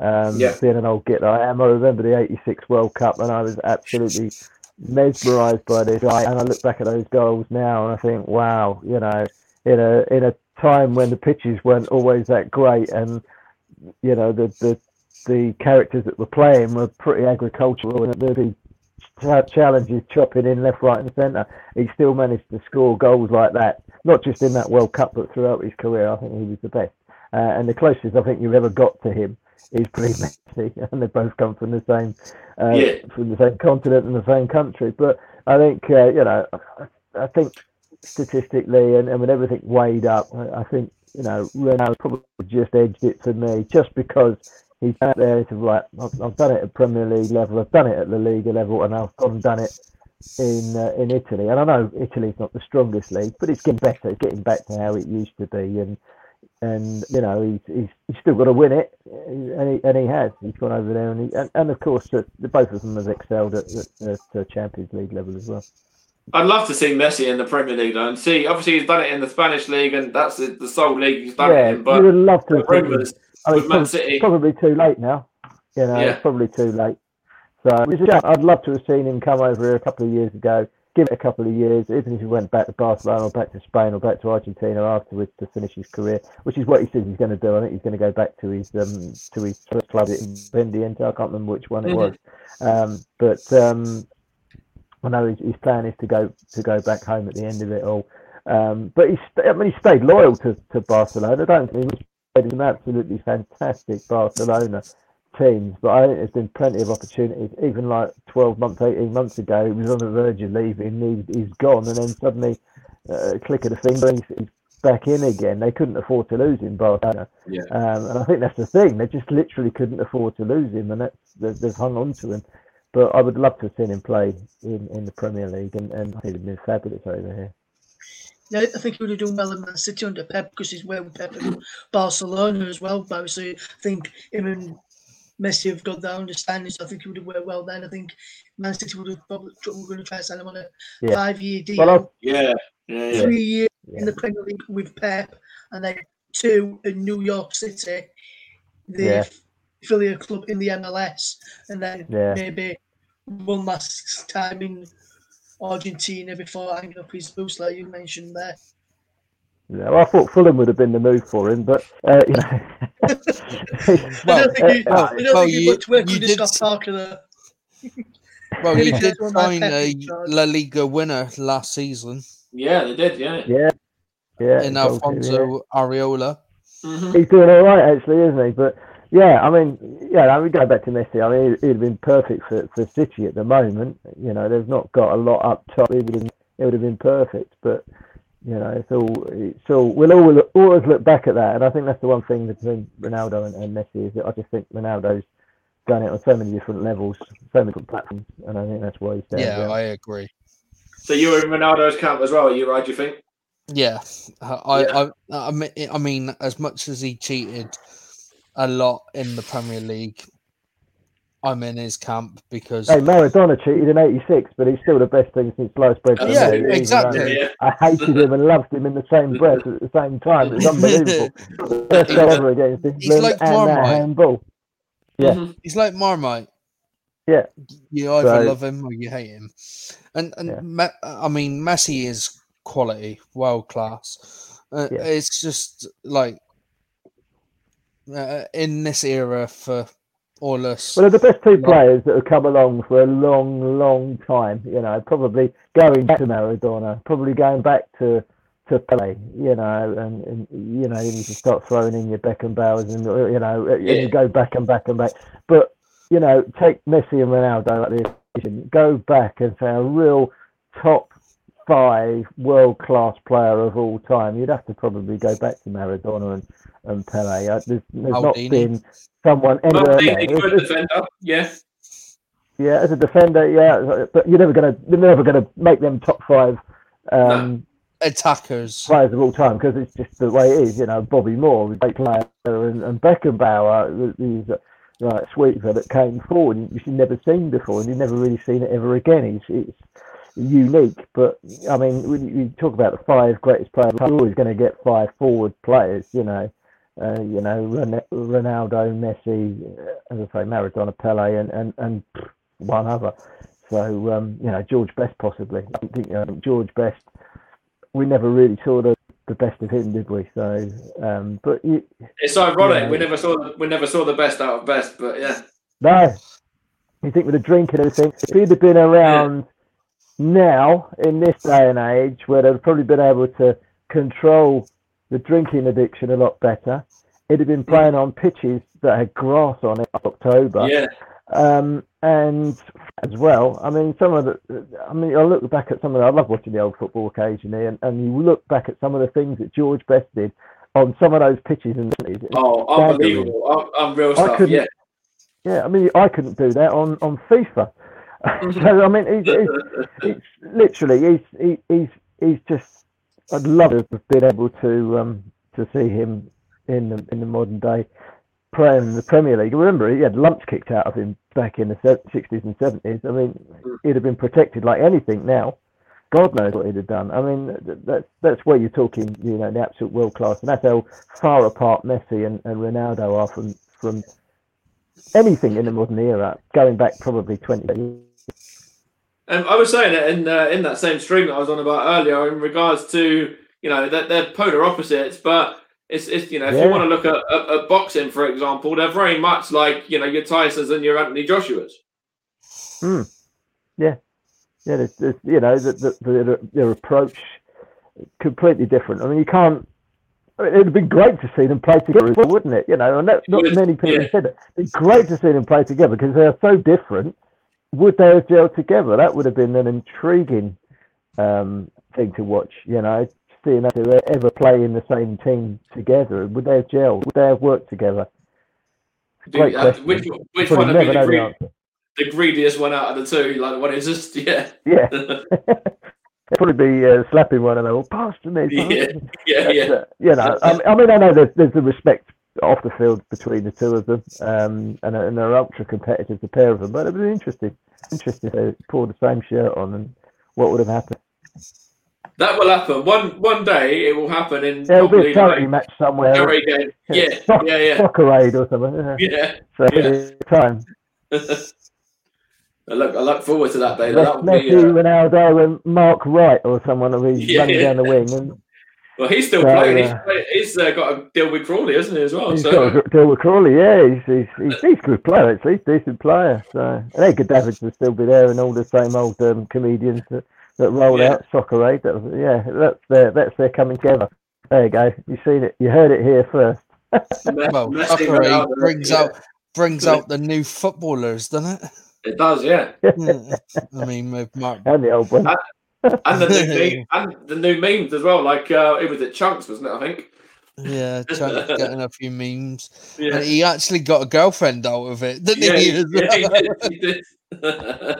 Which was pretty funny, but and, and and he's not even a celebrity. He's only a j- just a like, big uh, yeah. YouTuber, yeah. And he's know. now become idolized and loved because of what he did for Soccer Aid, and then yeah. gets with that woman that I don't know what her name was, but she was. I can't Uh, even- yeah, Maya Jama it works. that's it. My, yeah, Maya, that's it. Yeah, yeah.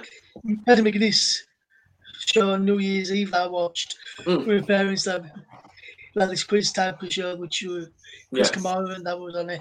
Actually, yeah, I was telling you about it. We watched a little bit but didn't we, right? yeah. I thought that was quite good actually. But anyway, I, thought I, I didn't watch it. I I only listened to parts of it before Yeah. me and Mike did a New Year's Eve show Quiz. on Yeah. Storm Oh, uh, sure, sorry, UK. Yeah, just, Like just the quick one on website. this one. Just quick one on this bit. Wijnaldum and Liverpool have stalled over a con- new contract yeah. Mhm. at Anfield, a question for you and Mike and to you as well, Barry. Do you think he will stay at Liverpool at the end of his contract, which he's currently got in the summer? Um, I, Well- I, I, go on, Barry. You can take it, mate. Go on. I don't know is the answer. no, I, I don't know. I wouldn't be surprised to see him moving. He's been there, what, three, four years now, isn't it, since he's moved from, uh, from Newcastle. He's a slightly different player to when he arrived, but, you know, I, I wouldn't be surprised if he freshened things up a little bit uh, in that midfield. Is he their number one go-to midfielder? No, not by any means. You know, it's probably an area they could probably improve without having to drill too deep, if you know what I mean, without spending the earth. It's, it's, so he is a good player, um, but I, I wouldn't be surprised if Klopp moved him on. Yeah, I think I agree with that as well. I think there's better out there. Um, Yeah. You know, even if you drop down a division to the Championship, there's players in that division who shouldn't be in that division. They should be Premier League players.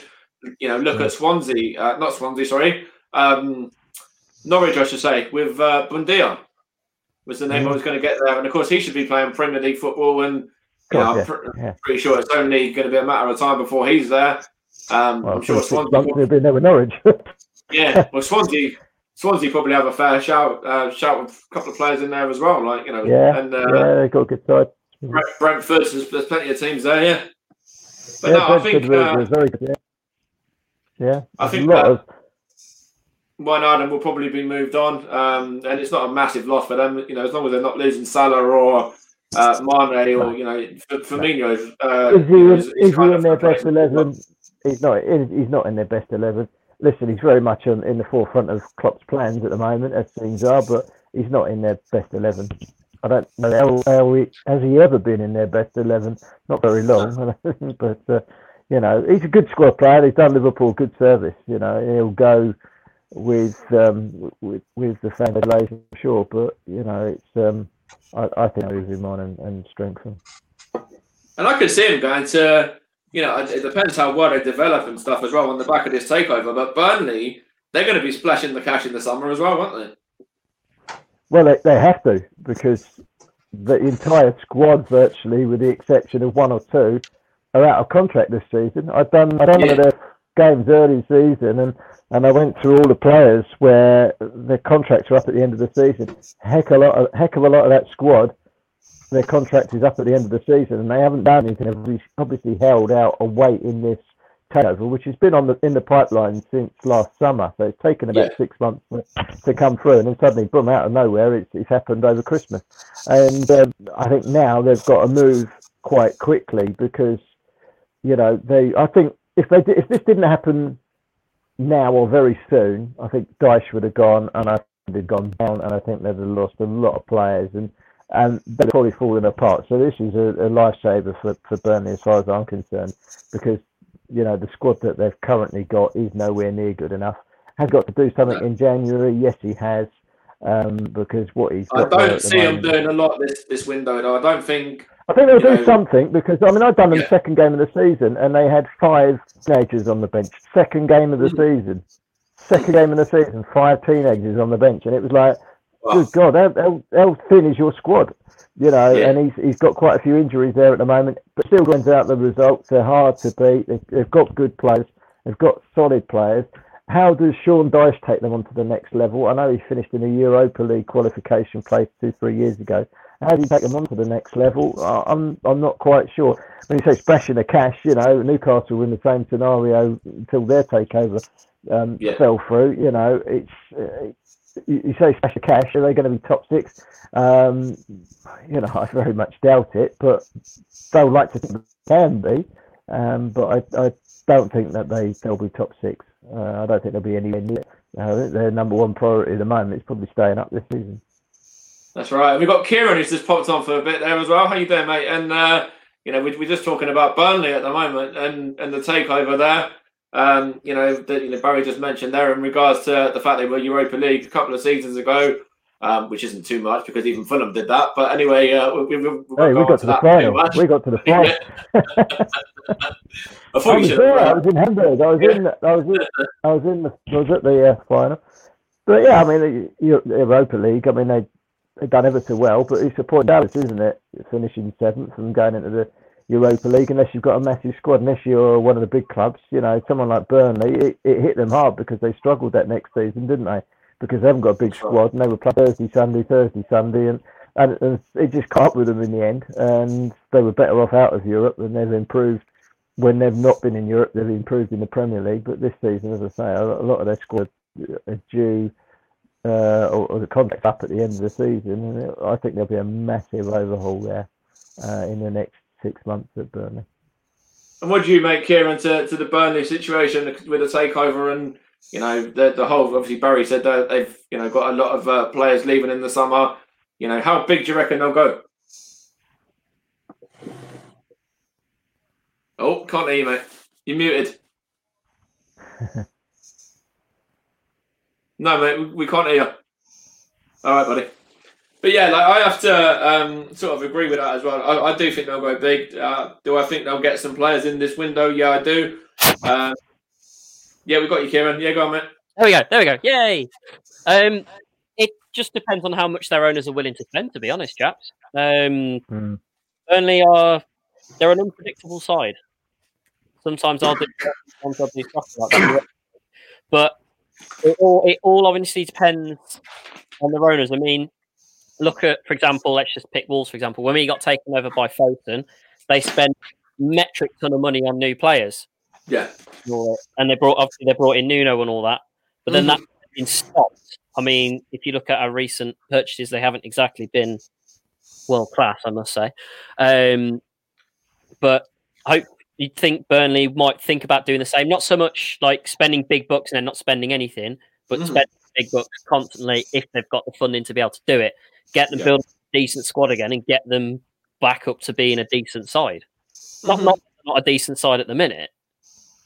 But no, but then obviously, you know, you mentioned they're Wolves, and that's a target that Burnley have really got to set for themselves, and then kind of maybe go from there because you know Wolves are a side that obviously you know have been in Europa League as well now, and yeah, you know your names there is the Portuguese contingent, so maybe you know maybe going down a, a certain route of you know bringing in players from a certain country maybe might help them out, yeah.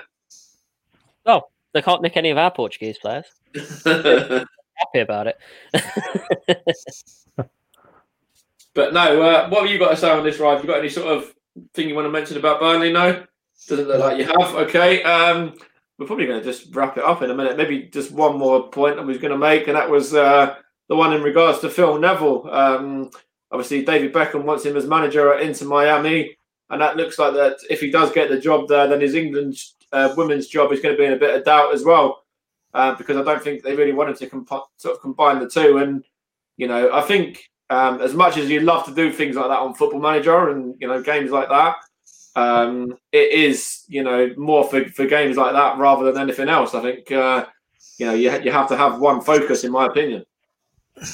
Yeah, I don't think. Um, I mean, his England days are already numbered. There's named a successor as well, so he knows he's on his way out.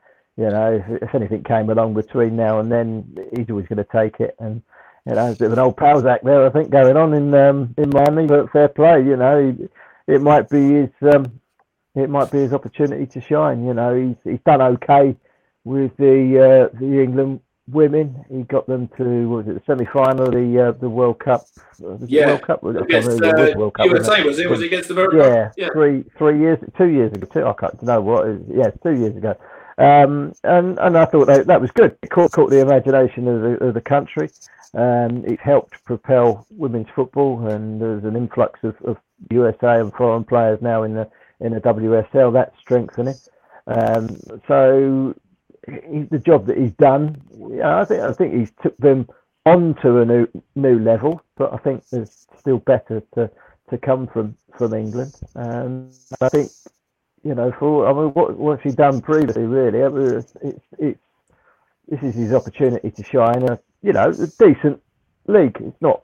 It's, He was uh, coach at Everton for a while, wasn't he? Uh, I don't know if he's really had any other managerial jobs. Did he have No, one? he's not. He's- not really. Yeah. He he was a coach to um he was a coach for Valencia. That's oh, it, Andy yeah, Gary. well, yeah, yeah. Uh-huh. yeah, that was. Um, I'm just gonna have a quick look. Have a Just, look. um, yeah. yeah, I mean, it's I uh, don't Team. GB. Oh, yeah, Yeah. of course. Yeah, yeah. Yeah, so um, oh, she's co-owner of uh, Salford City as well. I'm just having a quick Mhm. managerial. Yeah, it's just England women. It's all that's um, all that's um, quoted. So um, yeah, this is his opportunity. First real opportunity as the number one at, at club level, and um, MLS. It's uh, it's it's a funny old league. Some decent players out there. It's not the it's not the Premier League. It's not the the, the Liga. It's um, you know, it's a far cry from any of those. But And I was just looking as well. I was just looking as well that actually, whilst we've been on stream, it looks like there's been news broken that they've had a meeting and it's uh, been a very positive meeting by the looks of it as well. When you know David Beckham's very keen on bringing him over and putting him in charge. Yeah. Yeah, I think it's yeah, it's going to happen, isn't it? So, um, um, yeah, I mean, it's, it's a funny old league as well, isn't it? You kind of it's a little bit like the football. We play these little mini leagues, and then you go into the playoffs, and you don't get relegated or promoted. It's all it's all a bit weird, really, isn't it? So, um, yeah, uh, so it's and it's.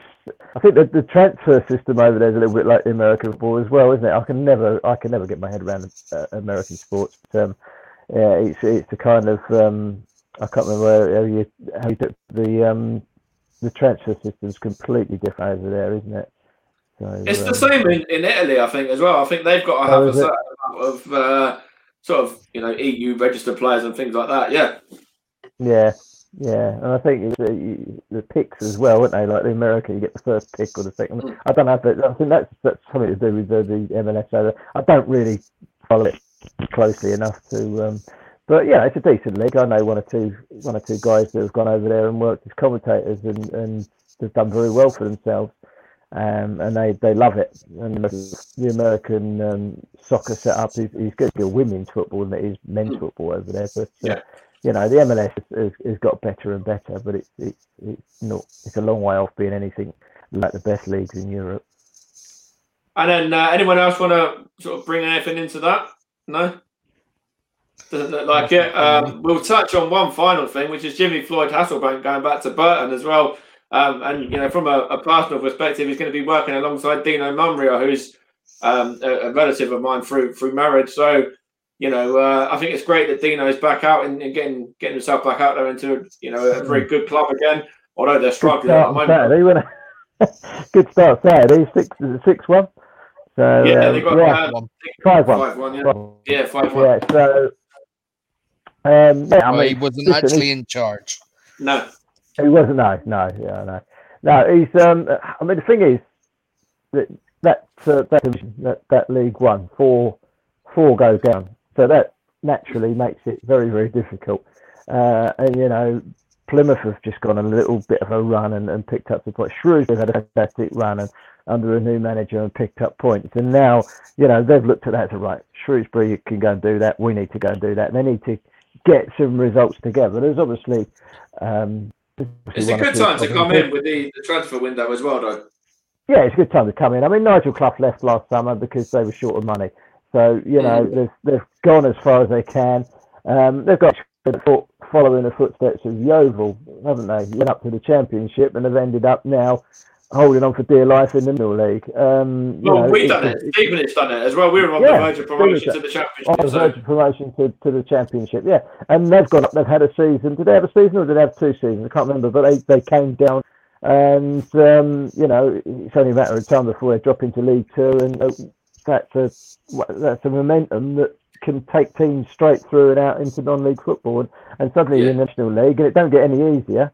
I mean, you've you've seen big clubs fall through that have come out of the, the football league. It's the Port Counties, I know they're on their way back up now. Um, Boston has gone straight through, and uh, so there's, there's loads of clubs that fall down beyond the, the just the national league. So. That's right, and uh, you know it's great that Jimmy's gone back there as well. Um, and you know, from a personal perspective, as I said, with, with Dino, of course, he's uh, out of out of work with Stevenage and with Oldham. Mm. But it's, it's great. Obviously, he's gone back to, to being number two, whereas he was a manager before. But if it's going to help him grow, he knows Jimmy. Mm. They, they've they've uh, worked together. They they've done their coaching badges together and stuff. And I'm sure there's a big uh, mutual respect in that as well. Yeah, yeah. It's just I think you'll have to make some change in January, and, and but he needs to, to turn it around obviously very quickly. It's, it's, it's going to be tough for him. As I say, four go down. It's very tough, but you know, it, he'd done a good job first time around, and that's why they took him back. I mean, they'd love to have kept hold of him. QPR come knocking, it didn't really work there, and um, you know, it's not really happened for him since. So maybe this is an opportunity. It's just the the, the right science between Jimmy and, um, and and Burton Albion, and maybe second time it works as well as it did first. Is there anything you want to add, Ryan, Kieran? Yet? maybe he's got some unfinished business at Burton. I mean, he got him promoted from League Two to League One. Yeah. Um, and then obviously jumped ship to QPR, which I thought at the time was probably the worst thing he could have done. Yeah, but I did as well. yeah, I thought it would have been better to stick around. He's probably learned from that, and for Burton to take him back, I mean, Dino Maamria is a very good coach, assistant manager, manager. Yeah. And he's had his troubles, obviously struggled with Oldham, with the finances, Stevenage because of. Um, well, with Stevenage, he actually had a very good record as well. And I, I want to touch on that because, um, you know, he got Stevenage to the verge of the playoffs and he actually had a very good win uh, win record, win percentage record. And you know, I think it was very harsh. There was a lot of injuries that he had to deal with as well when he was, uh, you know, sacked and, and, let go by the club. Um, there were so many players out at that time, and you know, I think you know, given a bit more time, he really would have made his way. Yeah, and I'm so happy that he's back in football. Um, it's really good to see. But I think uh, we've we've kind of exhausted this now, haven't we? This podcast, so I think we're we're, we're pretty much done. I think. I'm exhausted. yeah, me yeah. too. so, so, thank you very much to Tom Pett, who is the professional footballer of Stevenage, for joining. Uh, thanks to Sean Price, Russ, Kieran, Barry, and of course Mike, who's always going to be around. Yeah, cheers. Um, thank you very much for everyone joining. and we'll see you in about a month's time. Cheers, everyone. Thank you. See ya. Cheers.